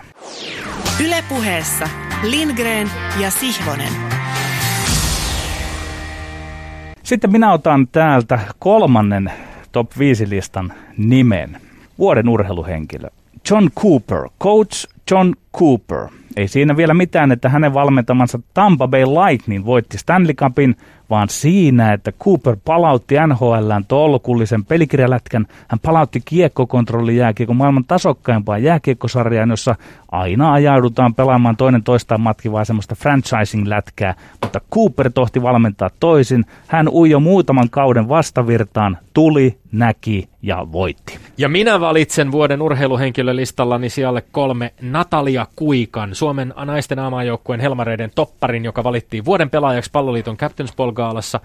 Göteborg FCn puolustaja oli kuluvalla kaudella, tai kuluneella kaudella avainroolissa, kun joukkue voitti Ruotsin pääsäremestaruuden. Kuikka valittiin myös Damal Svenskanin vuoden puolustajiksi.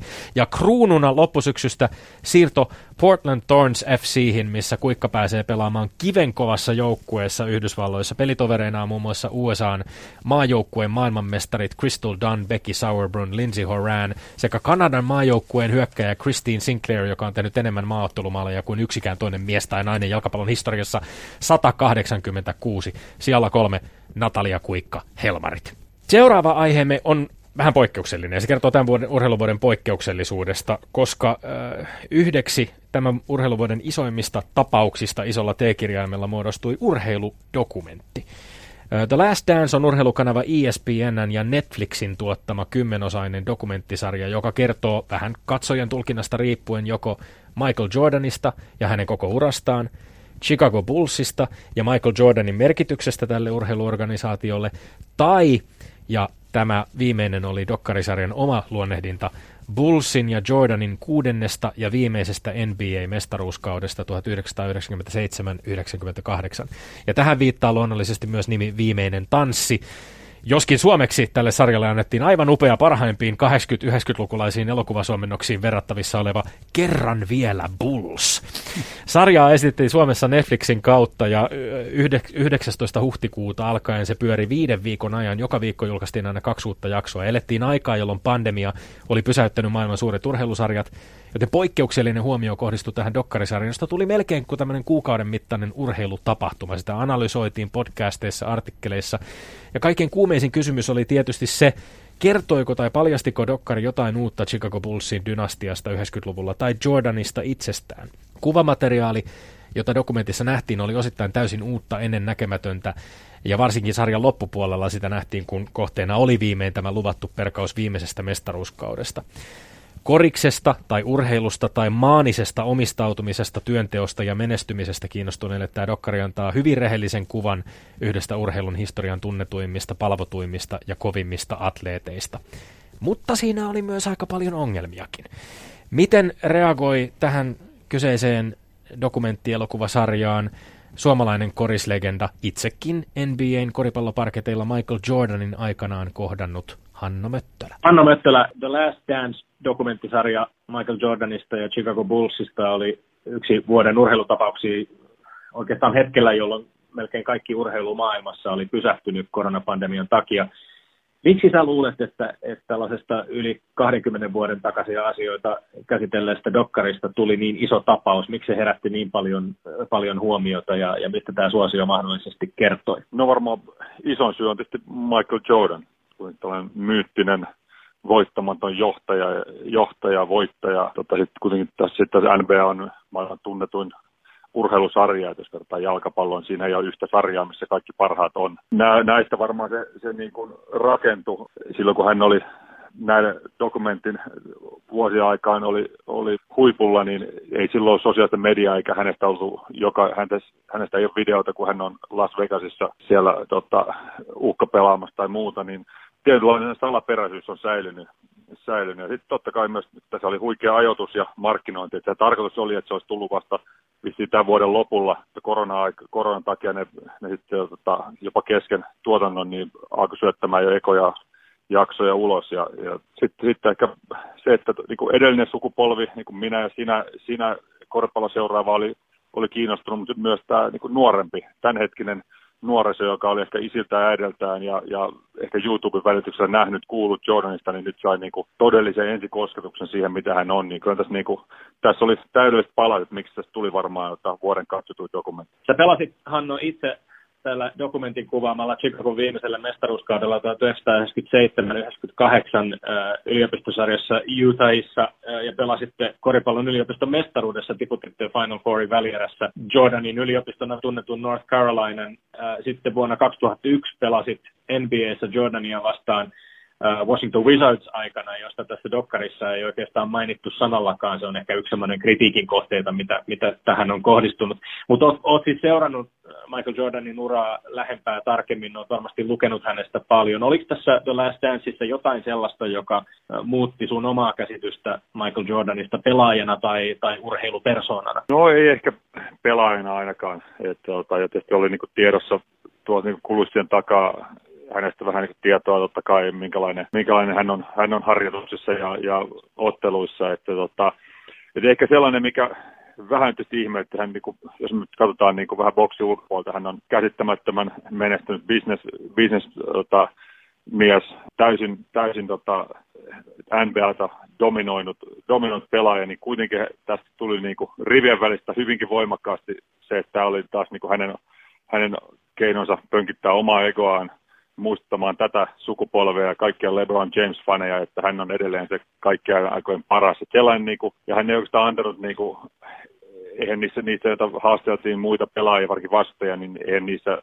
hirve, hirveästi kritiikkiä sallittu, että hänellä oli, hänellä oli, oli niin kuin veto-oikeus tuohon, tuohon niin käsikirjoitukseen ja ohjaukseen ja leikkaukseen, mutta tiettävästi ainakin jostain juttujen mukaan että hän ei olisi, hän ei olisi mitään sensuroinut, mutta, mutta niin kuin, kyllähän se oli, niin kuin, tämähän oli aivan, aivan huippuluokan markkinointinäyte Jordanilta ja hänen, hänen porukolta. Ehkä sellainen, niin kuin, sellainen vähän, vähän tota, vaikka yksi yksityiskohta, kun hän, hän puhui niin kuin sieltä Supersonicsen vastaan pelatuissa finaaleissa, niin hän ei Gary Paytonille antanut oikeastaan mitään, mitään niin arvoa, vaikka, vaikka Payton liimas pari, pari, tota, pari matsia putkea hänet niin kuin uran huonoimpiin playoff, playoff-tilastoihin, niin siitäkin niin kuin ei, et, hän ei edelleenkään, hän ei, ei oikeastaan, Kim Olaju on oikeastaan ainut vastaja, jota hän on ikinä oikeastaan kehunut ja sanonut, että hänelle ei löydy vastaja meiltä, mutta muuten, niin ehkä se on turhamaisuus. Se ehkä jäi niin kuin tällainen niin kuin suomalaista vinkkelistä jäi mieleen. Siinä tietysti niin kuin hyvin pitkälti aiheena oli nimenomaan supertähtiöiden vaikutus joukkue, yhden spesifin joukkuepelin eli koripallon dynamiikkaa lainalaisuuksiin.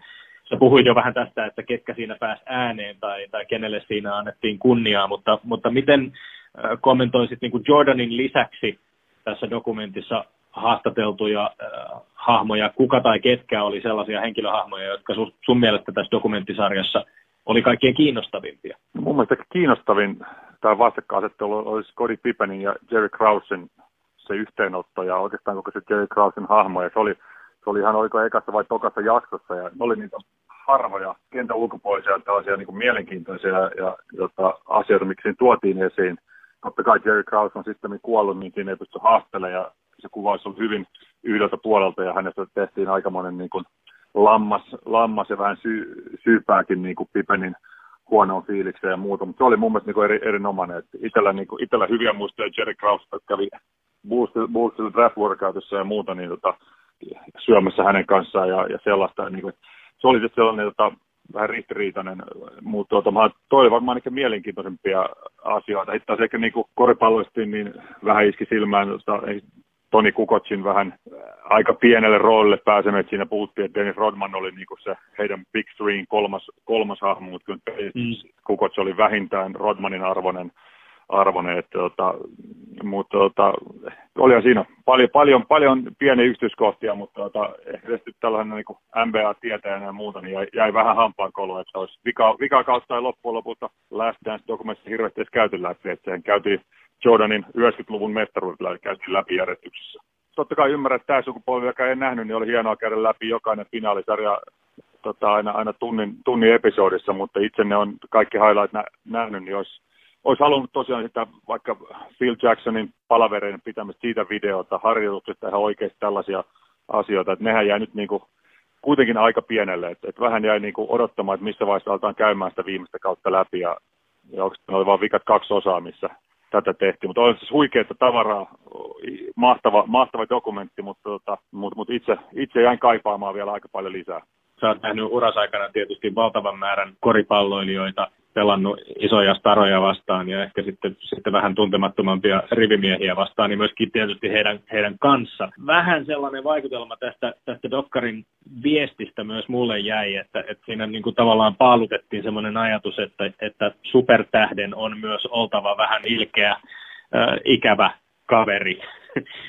Yhdytkö tähän, tähän tota, tulkintaan tästä sarjasta ja minkälaisia ajatuksia se sinussa herätti? Absoluuttisesti meidän laissa ainakin, että tota, siksi, siksi ammattilaiskoripallolla on ehkä aika huono, huono uravalinta suomalais, suomalaiselle, koska me ollaan tällaisia kollektiivisia ja järjestystä noudattavia ja, ja, ja tota, tehdään mitä valmentajat sanoo. Että, tota, että kyllä, ilman, muuta, että kyllähän, kyllähän Jordanin on samalla, että hän on kaikki aikoin sanotaan, että urheilija ainakin top kolme ja, ja kaikki aika koripalloa, niin kyllähän on myös varmasti kaikkia positiivisia ja varmaan hirveimpiä joukkokavereita, mitä sulla on, jos et sä ole valmis niin kuin sellaiseen löylytykseen ja, ja fyysiseen henkiseen prässiin, mitä hän sut laittaa, että tota, kyllä niitä tarinoita on, on aika paljon ja, ja, tota, ja eikä kyllähän tuli jopa vähän sääli, sääli tavallaan jo niin kuin sillä Jordanissa, kun sen näkee niin kuin minkälaisen elämän hän itselleen järjesti, että hän ei voinut olla missään muualla omassa hotellihuoneessa, että ei varmaan sitten Beatlesin, Beatlesin niin kuin jenkkivierailuun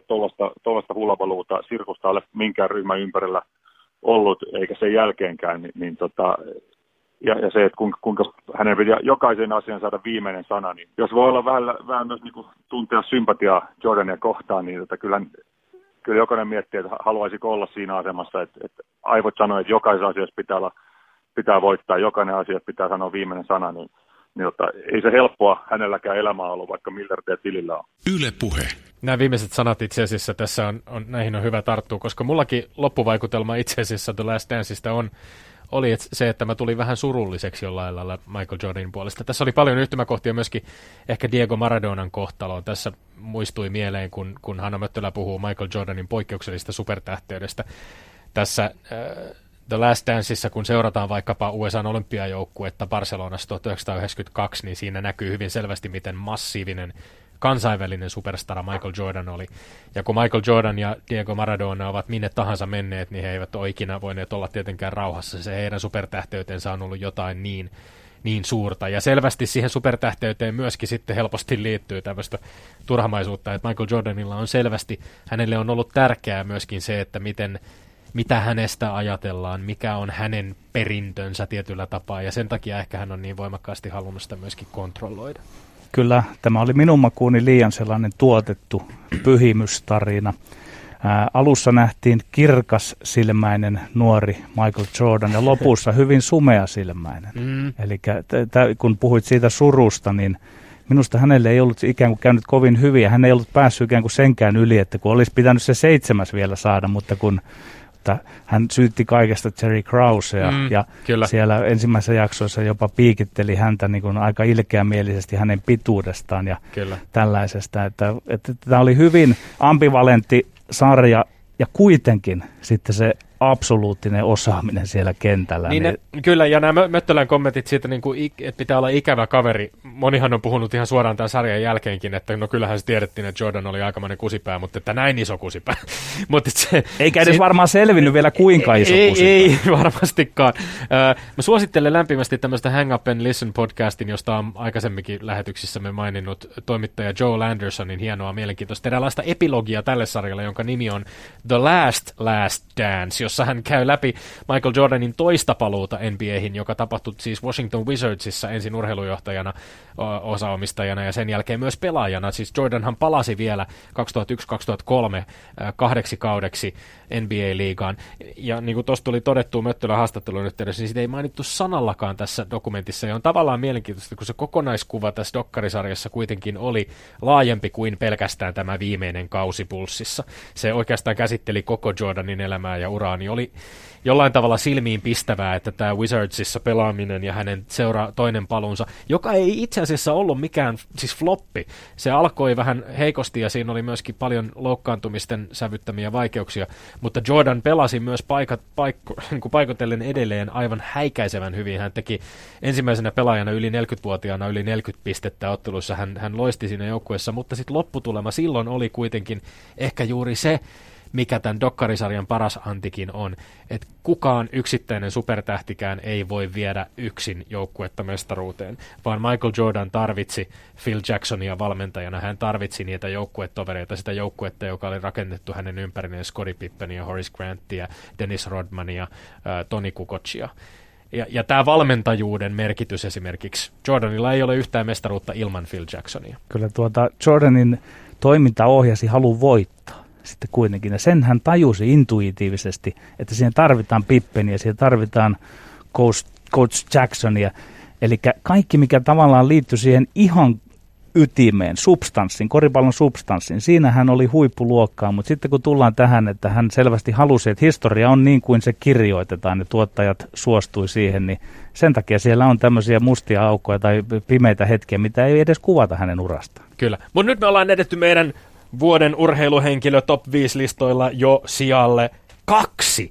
Ja se on taas meikäläisen vuoro ilmeisesti aloittaa nyt. Eli otetaan äh, oma kakkossijalla oleva henkilö, ja hän on Hanna Kosonen. Tämä on luonnollisesti vähän kokeellisempi valinta, mutta perustelen lyhyesti. Koronapandemian iskiessä urheilun ja kulttuurin asioista vastaavana ministerinä sattui olemaan henkilö, joka on paitsi hiisto, hiistosuunnistuksen maailmanmestari, myös taidehistorian maisteri. Ja ennen kaikkea tiede- ja kulttuuriministerin pestiä hoiti äitiyslomalla olevaa Annika Saarikkoa sijaistain poliitikko, joka ei samaan aikaan ollut keskustan puheenjohtajan vaikeaa vastuuta harteillaan, tai jolla ei ollut sitä vaikeaa vastuuta harteillaan, joka pysyi ja pystyi täysin poikkeuksellisessa tilanteessa varmasti suhtautumaan nimenomaan urheilun ja kulttuurin asioihin ehkä sitten kuitenkin sellaisella ratkaisevalla tavalla, joka mahdollisti myöskin joitain tiettyjä menestystarinoita suomalaisessa urheilussa näissä vaikeissakin poikkeusoloissa. Tommi Mäkinen. Oho! Toyotan tallipäällikkö, maailmanmestari Sebastian Ogerin esimies, vuoden valmentaja minun papereissani tämä Mäkinen, vaan me valitaan nyt vuoden urheiluhenkilöitä ja neljäntenä esittelen suvereenisti Tomi Mäkinen. Seuraava aiheemme on häirintä suomalaisessa urheilussa. Häirinnällä urheilussa tarkoitetaan seksuaalista häirintää, sukupuoleen perustuvaa häirintää ja kaikkinaista kiusaamista urheilun piirissä. Asetelman selkeyden vuoksi voidaan tehdä myös jakoja niin, että on olemassa urheilijoiden välistä häirintää, valmentajien urheilijoihin kohdistamaa häirintää ja viimeisimpänä häirinnän muotona on julkisuudessa ollut se, että myös osa valmentajista on ollut häirinnän kohteena. Oma tulkintani on se, että urheilun häirintäkeskustelun ja häirinnän selvittelyn ja tutkinnan aloittamisen pohjat ja perusta on ainakin väliästi siinä liikehdinnässä, jota kutsutaan nimellä Me Too, jonka pani liikkeelle yhdysvaltalainen näyttelijä Alisa Milano 15. lokakuuta 2017 twiitillään, jossa hän kehotti seuraajiaan jakamaan kokemuksiaan seksuaalisesta häirinnästä tunnistella hashtag MeToo.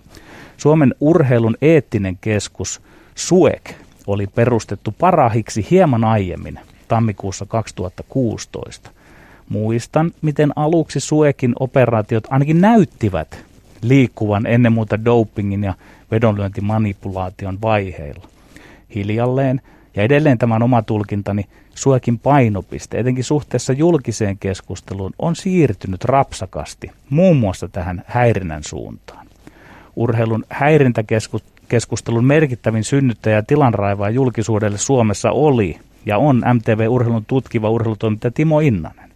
Koko aihe häirintä urheilussa on hiljalleen muuttunut vaietusta tabuusta realistiseksi katsantokulmaksi siitä, mitä korjattavaa urheilumme olemistavassa on sen määrätyiltä pimeiltä puoliltaan. Tällä hetkellä mainitun Suekin rooli on ilahduttavan keskeinen tässä urheilun häirintäkysymyksessä.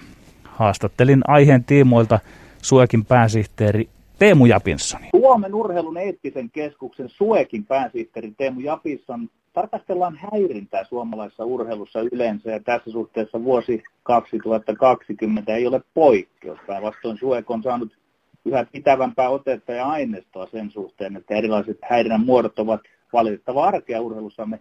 Miten sinä ensin vapaasti eri kulmista kiinni ottaen summaat omasta vinkkelistäsi tätä aihetta? Urheilussakin haastava aihe, niin kuin se on joka kaikilla muilla yhteiskunnan osa-alueilla. Ja mun mielestä vuosi 2020 niin oli urheilussa siinä mielessä hyvää hyvää aikaa, että tästä asiasta ruvettiin puhumaan entistä enemmän. Kaikki ongelmat, mitkä urhe- urheiluakin koskee, niin valitettavasti missä monta kertaa on ensin se tilanne, että niistä asioista vaietaan, niistä ei puhuta ollenkaan. Ja jos joku yksittäinen tapaus nousee esille, niin se leimataan yksittäistapauksiksi ja sitä kautta, sitä kautta marginaali. Tänä vuonna häirintää ja sitten ehkä epäasiallisen käyttäytymisen, niin niistä on alettu keskustelemaan. Ja aika monet urheilutoimijat jo niin kuin tunnistaa, että näitä ongelmia urheilussa on ja tunnustaa, että niille asioille pitää, pitää jotakin tehdä. Ja sinällään urheilussa ei tilanne ole sen pahempi kuin muussakaan yhteiskunnassa. Se tutkimus, mikä me lajiliittojen kanssa tänä vuonna, tänä vuonna tehtiin, niin siinä osoitti, että se noin karkeasti joka neljäs urheilussa mukana, kilpaurheilussa mukana oleva kokee, tai on, on kokenut seksuaalista tai sukupuolen perustuvaa häirintää, mikä on aika sama suurunen asia kuin muussa yhteiskunnassa. Ja nyt urheilussa, kun täällä tutkimuksella ulos tultiin, niin tota, aika monet toimijat onneksi totesivat, että tilanne on tämä ja siihen asiaan pitää lähteä puuttumaan. Mun mielestä ollaan semmoisessa murrostilanteessa, asia ei enää kielletä niin laajasti kuin se ehkä aikaisemmin on ollut, että myönnetään, että tämmöinen asia on ja sille sen eteen pitää töitä tehdä mainitsin hieman tuosta määristä, että oliko että joka neljäs. Kuinka laaja se ongelma urheilun sisällä tässä häirintäkysymyksessä mielestäsi on suomalaisen urheilun piirissä? Häiritseekö se meidän urheilemisen tekemistä? Mä, mä uskon, että se häiritsee. Että se, että joka neljäs kokee tota, tai on kokenut häirintää, niin sitähän valtaosa on sanallista häirintää. Tai näitä vakavampia häirinnän muotoja, fyysistä häirintää tai saati sitten raiskauksen yrityksiä, niin niitä on hyvin, hyvin, hyvin pieni osa. Mutta kyllä mä uskon, että tämä, enkä pelkästään usko, vaan se urheilijat, mitä urheilijat vapaista on, on meille kertoneet, että silloin kun kokee tulleensa häirityksi, niin ei se ole mitenkään optimaalinen tilanne urheilla. Ajattelee, että urheilussa pitää laittaa itsensä täysillä peliä ja kokeilla omia rajojaan ja mennä sopivasti niiden rajojen yli. Niin se, että jos on epävarma olo, siinä tota, ryhmässä toimimisessa tai suhteessa valmentajaan ja sieltä on tullut häirintää, niin ei se, ei se ole paras mahdollinen tila tota, kehittää itseensä. No minkälaisia toimenpiteitä ja keinoja nähdäksesi tulisi viljellä asian saattamiseksi paremmalle tolalle? Tehtiin tämä häirintätutkimus, niin me kysyttiin tätä urheilijoita, mitä urheilijat nosti siellä esille, niin ensin, tai kaikkein eniten he mainitsi se, että nyt tästä asiasta pitää keskustella avoimesti. Pitää, pitää tota, tunnistaa se, että tämmöistä ilmiötä on, ja että sitten siihen pitää lähteä määrätietoisesti puuttumaan. Ja he toivoivat, että urheiluorganisaatio, on sitten kysymys joukkue, seura, lajiliitto, olympiakomitea, niin siellä aletaan keskustelemaan asiasta ja todetaan, että tämmöinen ongelma urheilussa on. Eli asian esillä pitäminen on niin kuin ihan, ihan ensimmäinen. Sitten tota, keskeistä on se, että on niin kuin puuttumisen, puuttumisen tavat. Ja ne pitää lähteä tietenkin sieltä hyvin läheltä urheilijoita. Eli silloin jos joku kokee harjoitusryhmässä tai joukkueessa, että tulee se häirityksi, niin hänelle pitää olla selkeä kanava, että mihin hän joko on että joukkueessa, jos se häirintä tulee pelikaverilta, niin pystyykö sanoa suoraan sille pelikaverille vai meneekö se sitten valmentajalle tai jollekin muulle. Mutta pitää olla kuitenkin selkeä väylä. Seurassa pitää olla, osalla seuroissa onkin jo se, että heillä on ihmiset, joihin voidaan olla yhteydessä. Eli tämä on kaikkein tärkeintä, että siihen puututaan siinä, siinä lähellä. Sitten toki joskus ne asiat sen verran monimutkaisia ja piirit on pieniä, että välttämättä omassa seurassakaan sitä asiaa piirin pienuuden takia ei voida ratkaista, niin silloin on tärkeää, että on, on väestöliitolla tai et ole yksin palvelu, ja jos se on jotakin vakavaa tapahtunut, niin meillä olisi voikissa ilma, ilmapalvelu, joihin voi, voi sitten olla yhteydessä. Ja sitten se, nämä on tärkeitä, on kanavat, missä se asia nostetaan esille ja niitä sitten ratkaistaan. Ja sitten on kehitetty tämmöistä tota, sovittelukuviota, eli silloin kun monta kertaa se on tota, vaikka häiritsevä puhe, mitä valtaosa tästä on, niin ei se puhuja aina edes tajua, että hän loukkaa sitä toista tai häiritsee sitä toista. Ja silloin on tärkeää, että ihmiset saatetaan yhteen ja se asia pyritään ratkaisemaan sitä kautta. Ja sitten oikeastaan viimeisenä keinona on sitten nämä kurinpidon keinot, mikä valitettava usein nousee ensimmäisenä. Mutta tietenkin nekin pitää olla, ja tota, nyt vakavissa eettisissä rikkomuksissa kurinpitojärjestelmä ollaan kehittämässä, olympiakomitea tekee siinä hyvää työtä Eli tulisi tämmöiset yhteiset tota, kurinpitosäännöt, jotka koskevat häirintää epäasia, vakavaa epäasiallista käyttäytymistä, että ne on urheilussa totta kaikissa urheilulajeissa samanlaiset. tämä ei koske tietenkään niin kentällä tapahtuvia asioita, ne on laji, lajikohtaisia ja ne pitää ajeissa itse, itse hoitaa. Että silloin kun tullaan tämmöiseen asialliseen käyttäytymiseen, niin sitten olisi yhteiset kurinpitosäännöt ja yhteinen, yhteinen mekanismi, niissä sanktioida. Että ei enää kauhean töitä pitää tehdä, mutta että ei, ei ole mitenkään hirveän vaikeita asioita loppujen lopuksi. Viittasit tuossa aiemmin, että ongelmaa ei ole ehkä aiemmin tunnistettu ja se on ollut myös jossain määrin jonkunlainen tabu. Mille nyt näyttäisi suekin ja sinunkin näkökulmasta, onko urheilijoiden kynnys ilmoittaa kokemastaan häirinnästä madaltunut? On selkeästi madaltunut. Se selkeä, mikä meillä on indikaattori suekissa, meillä on tämä ilmoipalvelu, niin, eli mihin voi nimettömänä tai halutessa myös nimellä ilmoittaa eettisistä rikkomuksista, niin tänä vuonna niitä on tullut yli kaksi kertaa enemmän ilmoituksia kuin vuonna 2019. Ja onhan sitten julkisuudessa urheilijat on onneksi pystyneet tota, omaa, omia kokemuksia, niin ikäviä kokemuksia esille nostamaan. Ja mä uskon, että urheilijoiden rooli on tässä ihan ratkaiseva, että urheilijat rohkaistuu. Silloin millään organisaatiolla ei ole varaa olla ottamaan. Kaikki organisaatioiden pakko ottaa asia silloin tosissaan. Meillä on ollut isommin julkisuudessa muutama valmentajatapauskin ja niissä on ilmennyt myös voimakastakin häirintää ja vallankäyttöä yli urheilijoiden. Mille Suekin nykyisten tietojen mukaan näyttäisi, millä mallilla Suomessa keskimäärin valmentajien ja urheilijoiden suhteet ovat? Kyllähän pääosin suomalaiset valmentajat kohtelee urheilijoita erittäin hyvin. Meillä on hyvin sitoutuneita valmentajia. Parhaan osaamisensa mukaan urheilijoita eteen, eteenpäin auttavat. Ja itse asiassa tämä tutkimus, mikä meillä viime vuonna, anteeksi tänä, tänä vuonna julkaistiin, niin siinä eniten häirintää, ja häirintää urheilija koki toisilta urheilijoilta. Se oli sinällään valmentajien kannalta se tutkimustulos ei ollut niin, tota, niin huono. Mutta kyllä meillä on, tota, on, on valmentajia, jotka urheilijoita tota, epäasiallisesti kohtelee käyttää alestavia menetelmiä. Mutta siinä mä uskon, että ollaan tosi isossa murroksessa ja se murros tapahtuu nopeasti. Tämän päivän nuoret urheilijat, ei ne siedä semmoista valmentamista. Ei he ole tottuneet koulussa siihen, ei ole tottuneet missään muualla. Ja he nostaa ne asiat kyllä tosi vahvasti esille. Yle puhe. Syystä tai toisesta mä ajattelen, että mä su- luotan tähän suekkiin jotenkin niin kuin poikkeuksellisen paljon. Et siinä on semmoinen, miten sen sanoisi, puolueeton virkamiesote. Ja se, se todella on tämmöinen eettinen taho.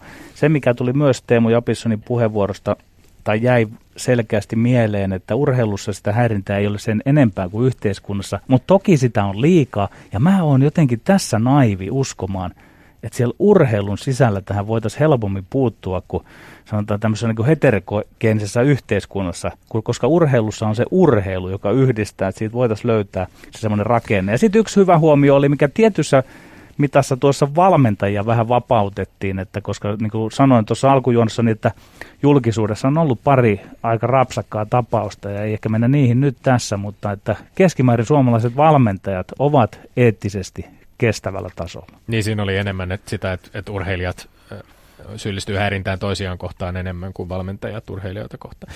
Se on, mä, mä olen samaa mieltä siis siitä, että tuskin on häirintää enemmän urheilussa kuin muilla elämän osa-alueilla.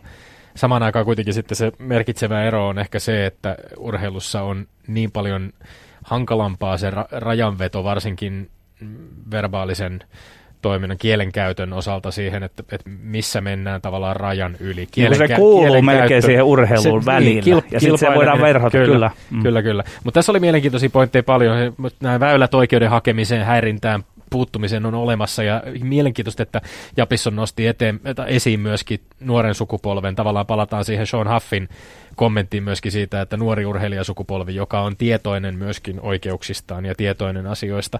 Ja mua ilahdutti ennen kaikkea näissä kommenteissa se kuvaus siitä, että jos häirintää ilmenee, niin se todella on haitaksi urheilulle itsessään. Että sä puhut usein Petteri hmm. urheilusta jonkinlaisena semmoisena entiteettinä, joka hmm. niin kuin on, on olemassa ansi.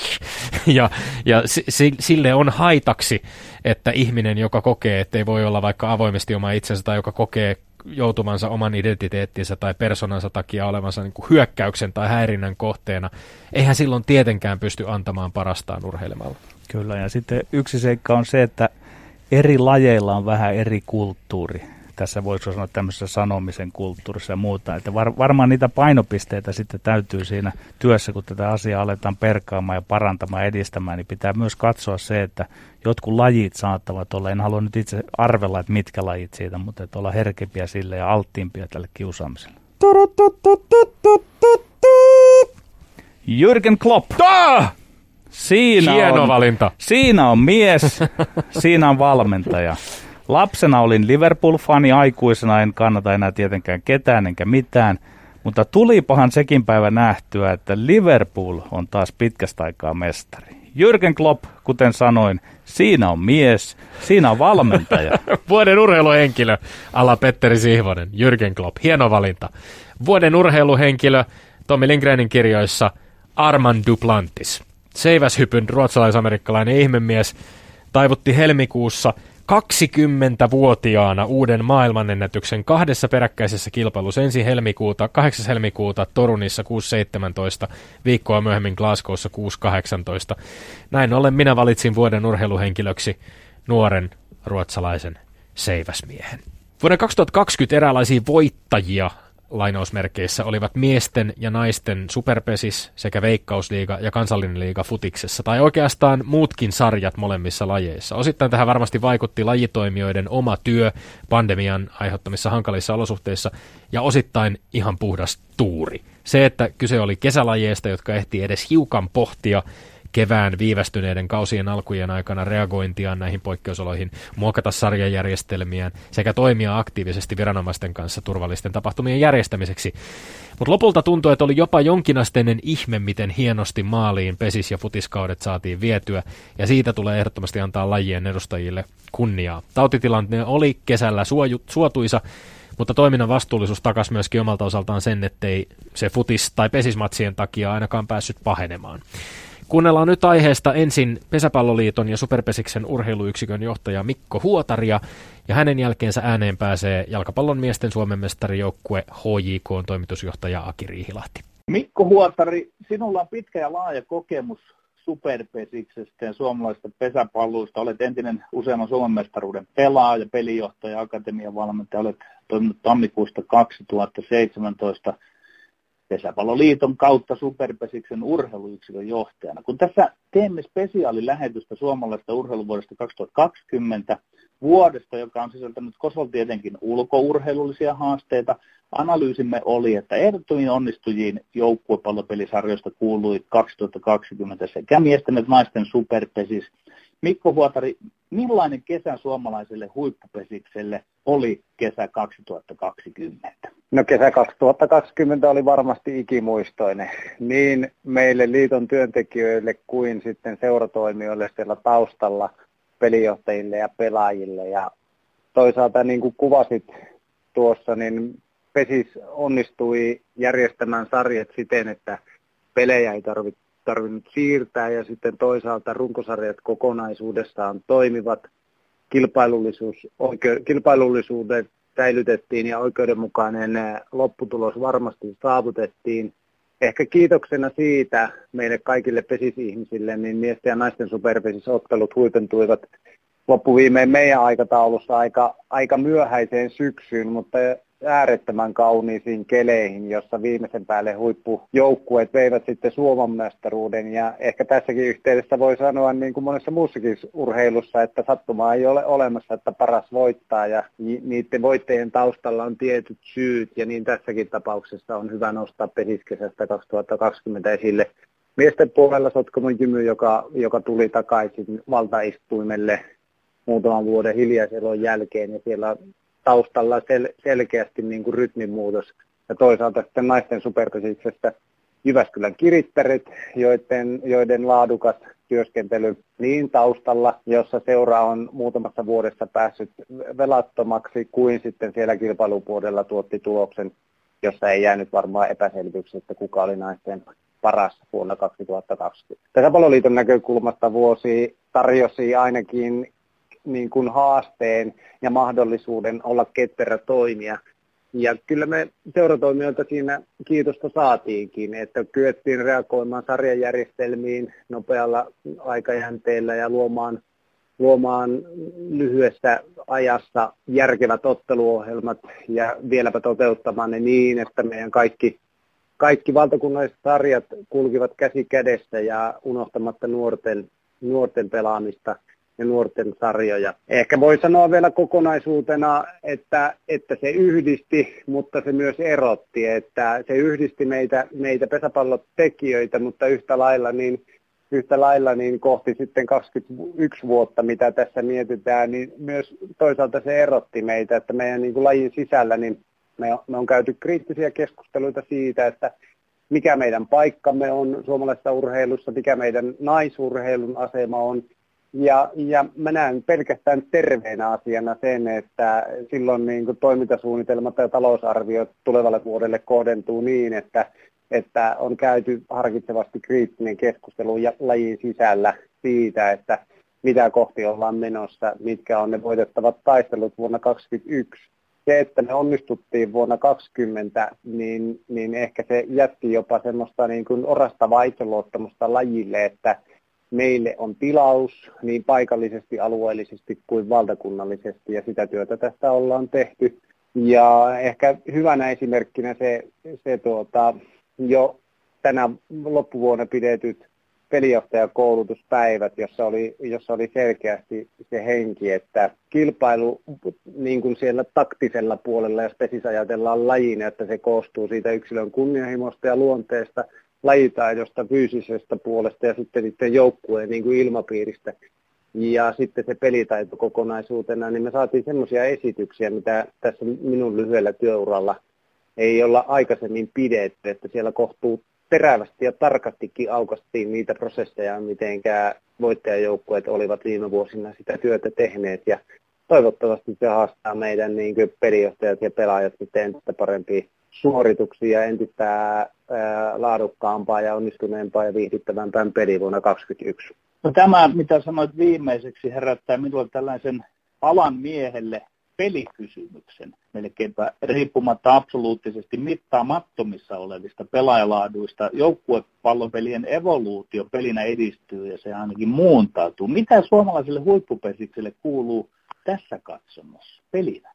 No me oltiin viimeiset vuodet ehkä semmoisessa aika voimakkaassakin suuntauksessa, että, että ky- unohdettiin ehkä kyseenalaistaa semmoisia selkeitä totuuksia. Ja jotenkin mun mielestä meidän laji on nyt hyvällä tavalla tullut esimerkiksi kyseenalaistaminen siitä, ihan jos meidän lajin peruskäsitteitä, että mikä on hyvä eteen ja on, on niin kuin koettu ja on määritelty hyvä eteen ja, eteen ja ehkä liian yksipuolisesti, että nyt me on niin kuin semmoisia itsestäänselvyyksiä tuolla aukastu. Ja, ja toinen, minkä mä niin selkeästi näen jo ihan verrattain niihin omiin peli, pelivuosiin, niin kyllä nykypäivän valmennus hallitsee paremmin prosessit ja niin kuin sen siirtämisen siitä, kun, kun, kun on tietyt faktat ja toisaalta tietyt tilastot ja niiden analysointi ja siitä tehtyt johtopäätökset, niin sitten sen siirtämisen sinne harjoituskaudelle, että nyt selkeästi on tunnistettavissa pesäpallossa se, että ei ole niin voimakkaasti niitä perusharjoituskausia ja, ja, ja kilpailukausi, niiden raja ehkä, rajapinta ehkä vähän niin kuin, niin kuin sillä lailla voi sanoa näin niin kuin kilpaurheilun näkökulmasta, niin se häilinee, että aika nopeastikin jo pelitavallisia asioita, aika pieniäkin yksityiskohtia viedään niin kuin varhaisesta vaiheesta sinne talviharjoittelukaudelle, joka kieltämättä meidän lajissa on ainakin riittävän pitkä niitä keretään niitä toistoja tehdä, mutta toisaalta mä ajattelen pelkästään hyvänä, että mitä tarkemmin niin kuin pelijohtovalmennus ymmärtää jo tässä vaiheessa, minkälaista peliä elokuussa 2021 pelataan, niin sitä konkreettisemmin he voivat sen ajan käyttää ja hyödyntää sitten talvikauden harjoittelua. Kun sanotaan, että nykyään ihmisten eli maksavien asiakkaiden vapaa-ajasta käydään kovaa kamppailua, mitä vastaan huippupesis kilpailee, kun tavoitellaan katsojia? Onko se vaikkapa jokin muu kesälaji vai onko se yleisimmin suorastaan joku globaali viihdetarjonta? No, oikeastaan ensimmäistä kertaa tässä minun työpätkällä, niin me, me ollaan niin liiton puolesta määritelty juuri vastaukset tai, tai ajatuksemme siihen, että missä kohti ja mihin kohti me asemoidutaan lajina. Mä haluaisin nostaa sen positiivisen tulokulman ensimmäiseksi, että paikallisuus on oltava niin kuin, niin kuin se ehkä se lähtökohta, että meidän, meidän niin kuin pelaajat ja pelinjohtaja, joukkue ja seura kiinnittyy siihen niin kuin paikkakuntaan. Pesis on voimakkaasti maakuntien peli ja mun mielestä sieltä, siellä piilee myös se, niin kuin se voima. Eli, eli tavallaan niin kuin ensimmäinen, ensimmäinen tuota, kiinnekohta on se merkityksellisyys siinä omasta, oman paikkakunnasta. ja oman paikkakunnan ihmisille ja oman paikkakunnan yhteisölle. Sitten meillä kieltämättä niin vuonna 2020 niin meidän niin TV tuotanto oli varmasti ehkä parempaa ja laadukkaampaa ja kiitos siitä yhteistyötahoille, mutta meidän, meidän luvut nousivat, nousivat aika hurjastikin aikaisemmista vuosista ja ne eivät olleet aika, aikaisempinakaan vuosina mitkään heikot, niin varmaan se, että me saadaan niin kuin sinne paikan päälle katsojia sieltä koti-TV vastaanottimilta, niin se on varmaan se toisen tason niin kuin kokonaisuus. Mutta sitten kyllä mä ajattelen niin, että Pesikselle on niin kuin suomalaista yhteiskunnasta paikka, että hyvällä lailla yhdessä tehden, että minun, mä en mielellään niin kuin lähde siihen, että meidän kannattaa niin kuin tukea toinen toisemme urheiluihmisten ja eri lajien, että, että, että sitten loppuviimein se asiakashan päättää, että osa, tuleeko hän sinne pesispaikkakunnalle. Ehkä vielä yhtenä näkökulmana haluan nostaa sen, että kyllä meidän lajissa varmaan niin kuin kehittymistä on siinä, että yksilöt uskaltavat tuoda itseänsä esille niin pelaajissa, pelijohtajissa kuin, kuin taustatekijöissä, koska kyllähän persoonat kiehtovat ja sitovat toisia ihmisiä ympärilleen. Yle puhe. Aki Riihilahti, HJK toimitusjohtaja.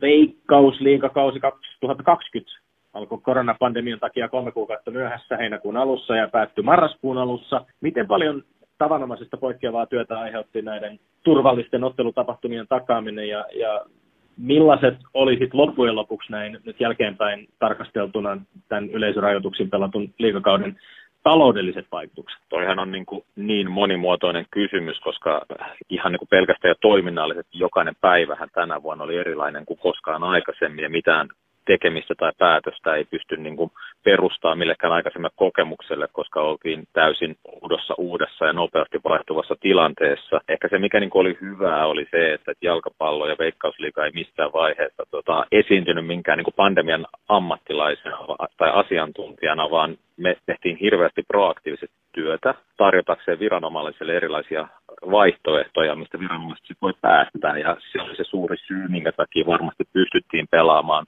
Euroopan mittapuulla varmasti niin kuin paras kausi, mitä muu Euroopassa tänä vuonna pystyy. Totta kai se oli todella raskas, se oli pelaajille, taustahenkilöille, organisaatioille, faneille, kaikille tosi raskas, koska ennustettavuus ja näkyvyys oli tosi huono. Jouduttiin koko aika proaktiivisesti tekemään paljon töitä, ratkaisuita, jotta pystytään pelaamaan ja pysytään toimimaan. Tehtiin se tosi vastuullisesti. Siitä pitää antaa kaikille jalkapallotoimijoille todella iso kreditti Veikkausliigassa, että kuinka niin kuin vastuullisesti tehtiin kaikki ja pieteetille niin, että ei jätetty mitään. Niin, ää, mutta totta kai se oli, se oli raskas ja varmasti niin kuin, tietenkin niin kuin kaikki ymmärtää, että niin toiminnallisesti kuin taloudellisesti, niin eihän tollainen, tollainen tilanne, missä ennustettavuus on nolla ja muuttuu koko aika ja tehdään ekstra toimenpiteitä ja paljon rajoituksia, niin on se myös taloudellisesti sitten niin kuin aika, aika mahdoton yhtälö. Mutta sitten kuitenkin se, missä lähdettiin, on se, että, että, että tärkeintä on, että ihmiset pysyy töissä ja pystytään pelaamaan. Veikkausliigan tapa reagoida siihen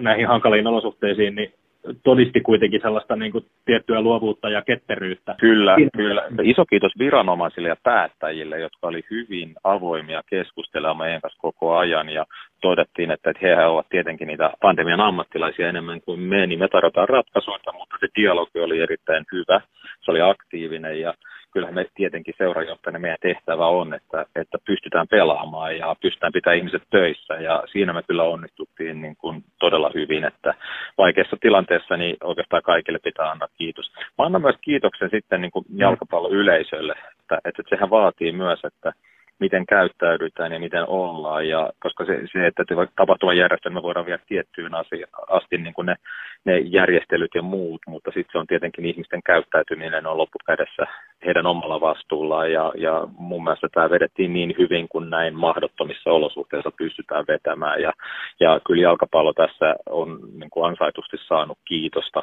siitä, miten Veikkausliiga hoidettiin tänä vuonna läpi. Missä mennään ensi kauden suunnittelun osalta, onko tilanne sun mielestä niin kuin toiveikkaan näköinen, onko, onko ihan yhtä paljon epävarmuutta tässä vaiheessa, kun miettii nyt sitten kautta 2021? No mä luulen, että me ollaan nyt ymmärretään enemmän.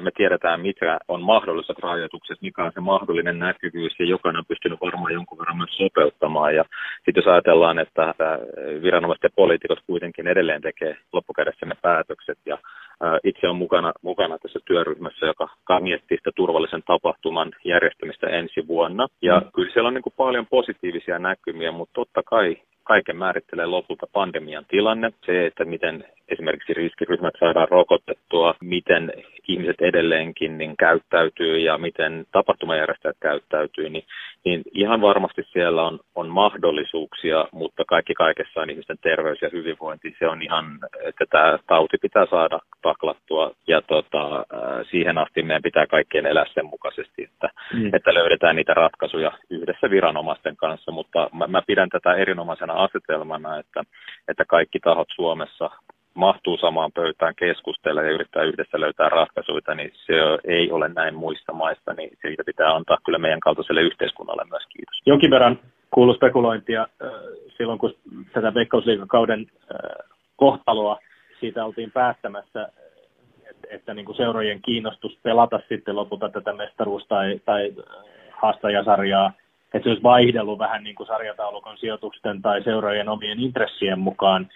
Miten sä tätä kommentoisit ja oliko tämä 22 ottelun runkosarjakausi sitten lopulta myös urheilullisesti oikeudenmukainen? No lopultahan niin kun, tämähän ei ole lopulta enää mikään äänestys, koska kaikki ymmärsi, että niin kun, otetut tilanteeseen, jossa on hyvin todennäköistä, että tulee niin paljon muuttujia ja, näky, ja, ja, ja se kausi venyy niin pitkälle, että kun ottaa plussat ja miinukset ja ihmisten terveyden huomioon, niin on, on hyvin, hyvin epätodennäköistä, niin kuin itse asiassa olisi sitten käynyt, että sitä Kyllä. ei pystytä pelata loppuun, niin kaiken kesken jättäminen on aina se kaikkein epäoikeudenmukaisin ratkaisu.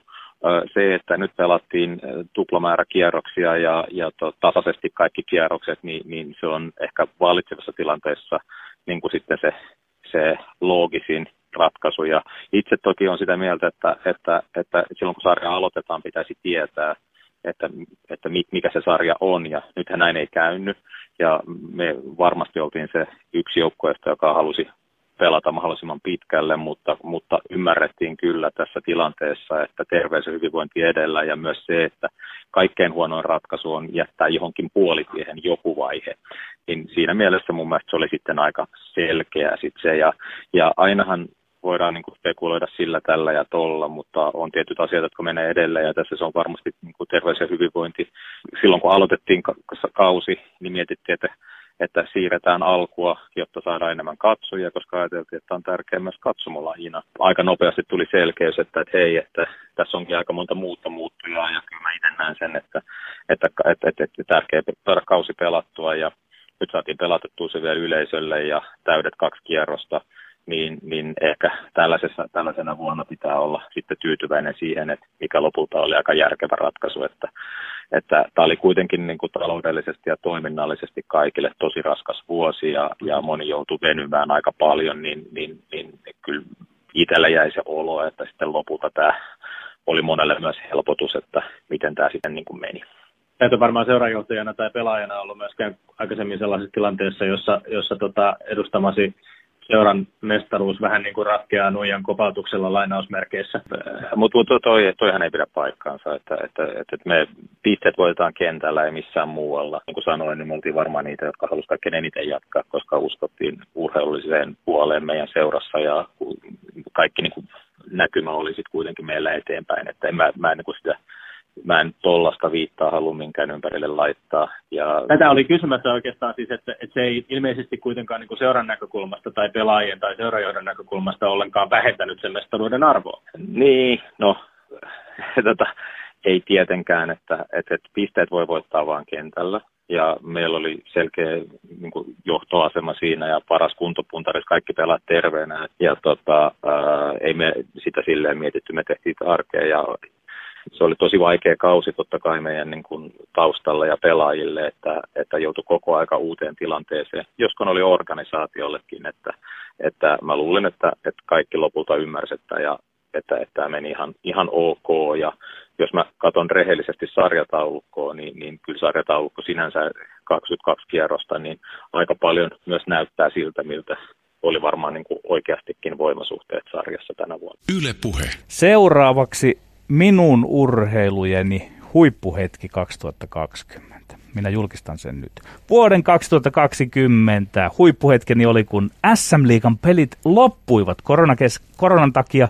Siinä hetkessä oli jotain niin karua ja kaunista. Samaan hengenvetoon. Aika jännä valinta. Eli siis nyt päästiin siihen, että urheilun merkitys, urheilun pyrkimys on urheilun lopettaminen.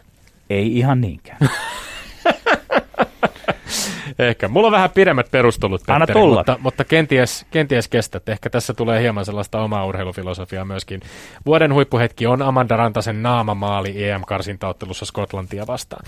Ja tässä saattaa olla hipaus niin sanottua recency bias-ilmiötä, eli tapahtuman läheisyys saa sen ehkä tuntumaan voimakkaammin kuin monet muut hetket. Mutta mä yritin täysin objektiivisesti lähestyä tätä siitä näkökulmasta, mikä yksittäinen hetki todella sai innostumaan, riemuitsemaan urheilun ainutlaatuisuuden äärellä, eikä mikään toinen päässyt lähellekään. Suomen Miesten joukkueen voitto maailmanmestari Ranskasta Stade de Francella, valtavan hieno, mutta se ei kiteytynyt mihinkään yhteen hetkeen, toisin kuin Amanda Rantasen voittomaali. Viimeinen potku lisäajalla läpiajossa Kimmoken naamaan voittomaali, joka vie Suomen naisten maajoukkueen EM-lopputurnauksen kynnykselle. Jos olisi pitänyt valita vuoden hätkähdyttävin, rajuin tai surullisin hetki, niin todennäköisesti olisin valinnut uutiset Diego Maradonan tai Kobe Bryantin kuolemasta, tai kenties Roman Grosjeanin pelastumisen haastallin tulimereksi muuttuneesta autosta, mutta vielä naamamaalista. Kun maalin tekijänä on loukkaantumisista ja syömishäiriöstä toipunut nuori pelaaja, jolla on takanaan hieno kausi jalkapallon kansallisessa liigassa, pelaaja, joka vaihdettiin kentälle vain hetkeä ennen maalia, pelaaja, joka antoi tunteidensa näkyä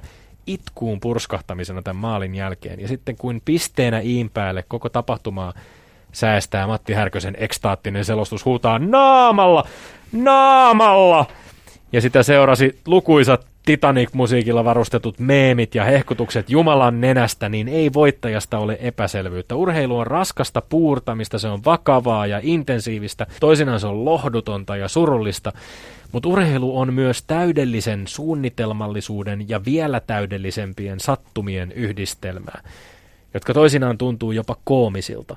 Naamasta alanurkkaan kimpoava voittomaali on samaan aikaan hassu – ja täysin epätodennäköinen ja juuri siksi niin täydellinen. Amanda Rantasen naamamaali toi mieleen brasilialaiskirjailija Fernando Sabinon hienon tekstin, jonka mun oma isäni oli jo ennen kuolemaansa ehtinyt toivoa omaan kuolinilmoitukseensa ja sen myös sai. Taina Helkamon suomennostosta tekstistä kuuluu näin. Lopulta jäljelle jäi kolme asiaa. Varmuus siitä, että olemme aina alussa, varmuus siitä, että matkaa tulee jatkaa, varmuus siitä, että meidät keskeytetään ennen kuin olemme perillä. Siksi on tehtävä keskeytyksestä uusi tie, horjahduksesta tanssiaskel, pelosta portaat, unelmasta silta, etsimisestä kohtaaminen. Amanda Rantanen teki horjahduksesta tanssiaskeleen. Jos me voidaan tehdä tässä ohjelmassa urheilun äärellä jotain merkityksellistä, niin ehkä se on pyrkimys nimenomaan tuohon viimeiseen tehdä etsimisestä kohtaamisia. Meillä on ollut tämänkin vuoden aikana monia hienoja kohtaamisia. Petteri on ollut ilo saada jakaa niitä sinun kanssasi kuin myös sinun kanssasi. Urheiluvuosi on aivan pian päättymässä. Sanalla sanoen nyt päättyvä urheiluvuosi 2020 oli kovasti erityinen. Suurinta ja parasta oli se, että se ulkourheilullinen pirulainen, pannahinen virus nimeltään korona, force majeure, ylivoimainen este pakotti ja mahdollisti sen, että kaikki urheilijat, valmentajat, johtajat, taustat, katsojat ja urheilujournalistit saivat tarkastella hyvin intiimisti omaa urheilusuhdettaan ja käsitystään. Se, mikä oli hetken piilossa, poissa silmistämme ja käsiemme ulottuvilta, näkyi paradoksaalisesti ehkä selvemmin kuin koskaan aiemmin. Tähän samaan itse asiassa jatkoksi mulla on eh, tämmöinen ystävä kitaristi ja entinen lahjakas 400 metrin juoksija, joka lainaili Facebook-seinällään kahta viisasta ihmistä. Toinen heistä Miss Afropolitan blogista on tunnettu toimittajakirjailija Minna Salami, jonka aistien viisausteoksessa todetaan, että taide soveltuu todellisuuden selittämiseen, koska se vangitsee todellisuuden sisältäpäin. Ja toinen ystäväni siteraama pätkä kuuluu legendaariselle musatuottajalle Brian Enolle, joka on määritellyt kulttuurin ja taiteen sanoilla Everything you don't have to do. Kaikki, mitä ei ole pakko tehdä. Edesmenneen musiikkitoimittaja John Peelin kunniaksi pitämällään luennolla Ino listasi tällaisiin kulttuurin osa-alueisiin muun muassa sinfoniat, parfyymit, urheiluautot, graffitit, kirjonnan, monumentit, tatuoinnit, slangin, Ming-dynastian maljakot, piirtelyn, puudelit ja omenastruudelit ja niin edelleen. Kaikki nämä asiat ovat tavallaan tarpeettomia sikäli, että jokainen meistä selviäisi hengissä ilman, että tekisimme niistä mitään. Ja kuitenkin me teemme. Jotain tähän suuntaan Neno siis lausui, ja, ja usein täälläkin on vaikka jääkiekosta ja urheilusta puhuttu maailman tärkeimpänä turhana asiana. Ja tämä vuosi on tavallaan vahvistanut molempia niin tärkeyttä kuin turhuutta. On aika selvää, että kun kaikki urheilu pysähtyi keväällä 2020, niin jotain elämästämme hävisi. Mutta varmasti enemmän jotain hävisi minun urheilun intohimoisen kuluttajan elämästä kuin vaikkapa jonkun toisen, jonka arjen ja vapaa-ajan täyttävät musiikki, kirjallisuus, ehkä kuvataide, ehkä ruokaharrastus. Osallehan meistä siis urheilumaailman pysähtyminen keväällä oli yhtä tyhjän kanssa. Oli paljon vakavampiakin asioita mielessä, kuten Pekka Virta totesi omassa haastattelussaan tämän ohjelman alkupuolella. Mutta urheilijoille ja valmentajille se ei tietenkään ollut yhdentekevää, vaan se oli täydellinen elämän mullistuminen. Jossain tapauksissa vuosia jatkuneet oman työn suunnitelmat matkalla kohti vaikka jotain tiettyjä arvokisoja meni uusiksi. Samoin meni harjoittelumahdollisuudet, jopa har- mahdollisuus harjoittaa ammattia. Ympäri maailmaa ymmärrettiin ehkä paremmin kuin koskaan myös vapauden merkitys ja luonne. Vapaus on vähän niin kuin ilma, sen huomaa parhaiten silloin, kun se on poissa. Ja yhtäkkiä jopa ulos lenkille lähteminen oli monille mahdotonta ja ihmiset juoksi maratoneja kotipihallaan tai olohuoneessaan. Liikunnan merkitys korostui ihan uudella tavalla, aukeni ihan uudella tavalla, kun sen edellytykset oli hankaloituneet. Mutta siis tämä on kummallinen vuosi ja nyt se on tullut päätökseen. Ja me voidaan tietysti varmaan kaikki ennen kaikkea toivoa, että tuleva vuosi olisi monella tapaa helpompi, että se olisi urheilun, urheilun toimijoille helpompi, tapahtuman järjestäjille, urheilijoille, valmentajille, kaikille meistä helpompi, ettei meidän tarvitsisi olla aivan niin huolissaan oman terveytemme puolesta ja meidän läheisten terveyden puolesta.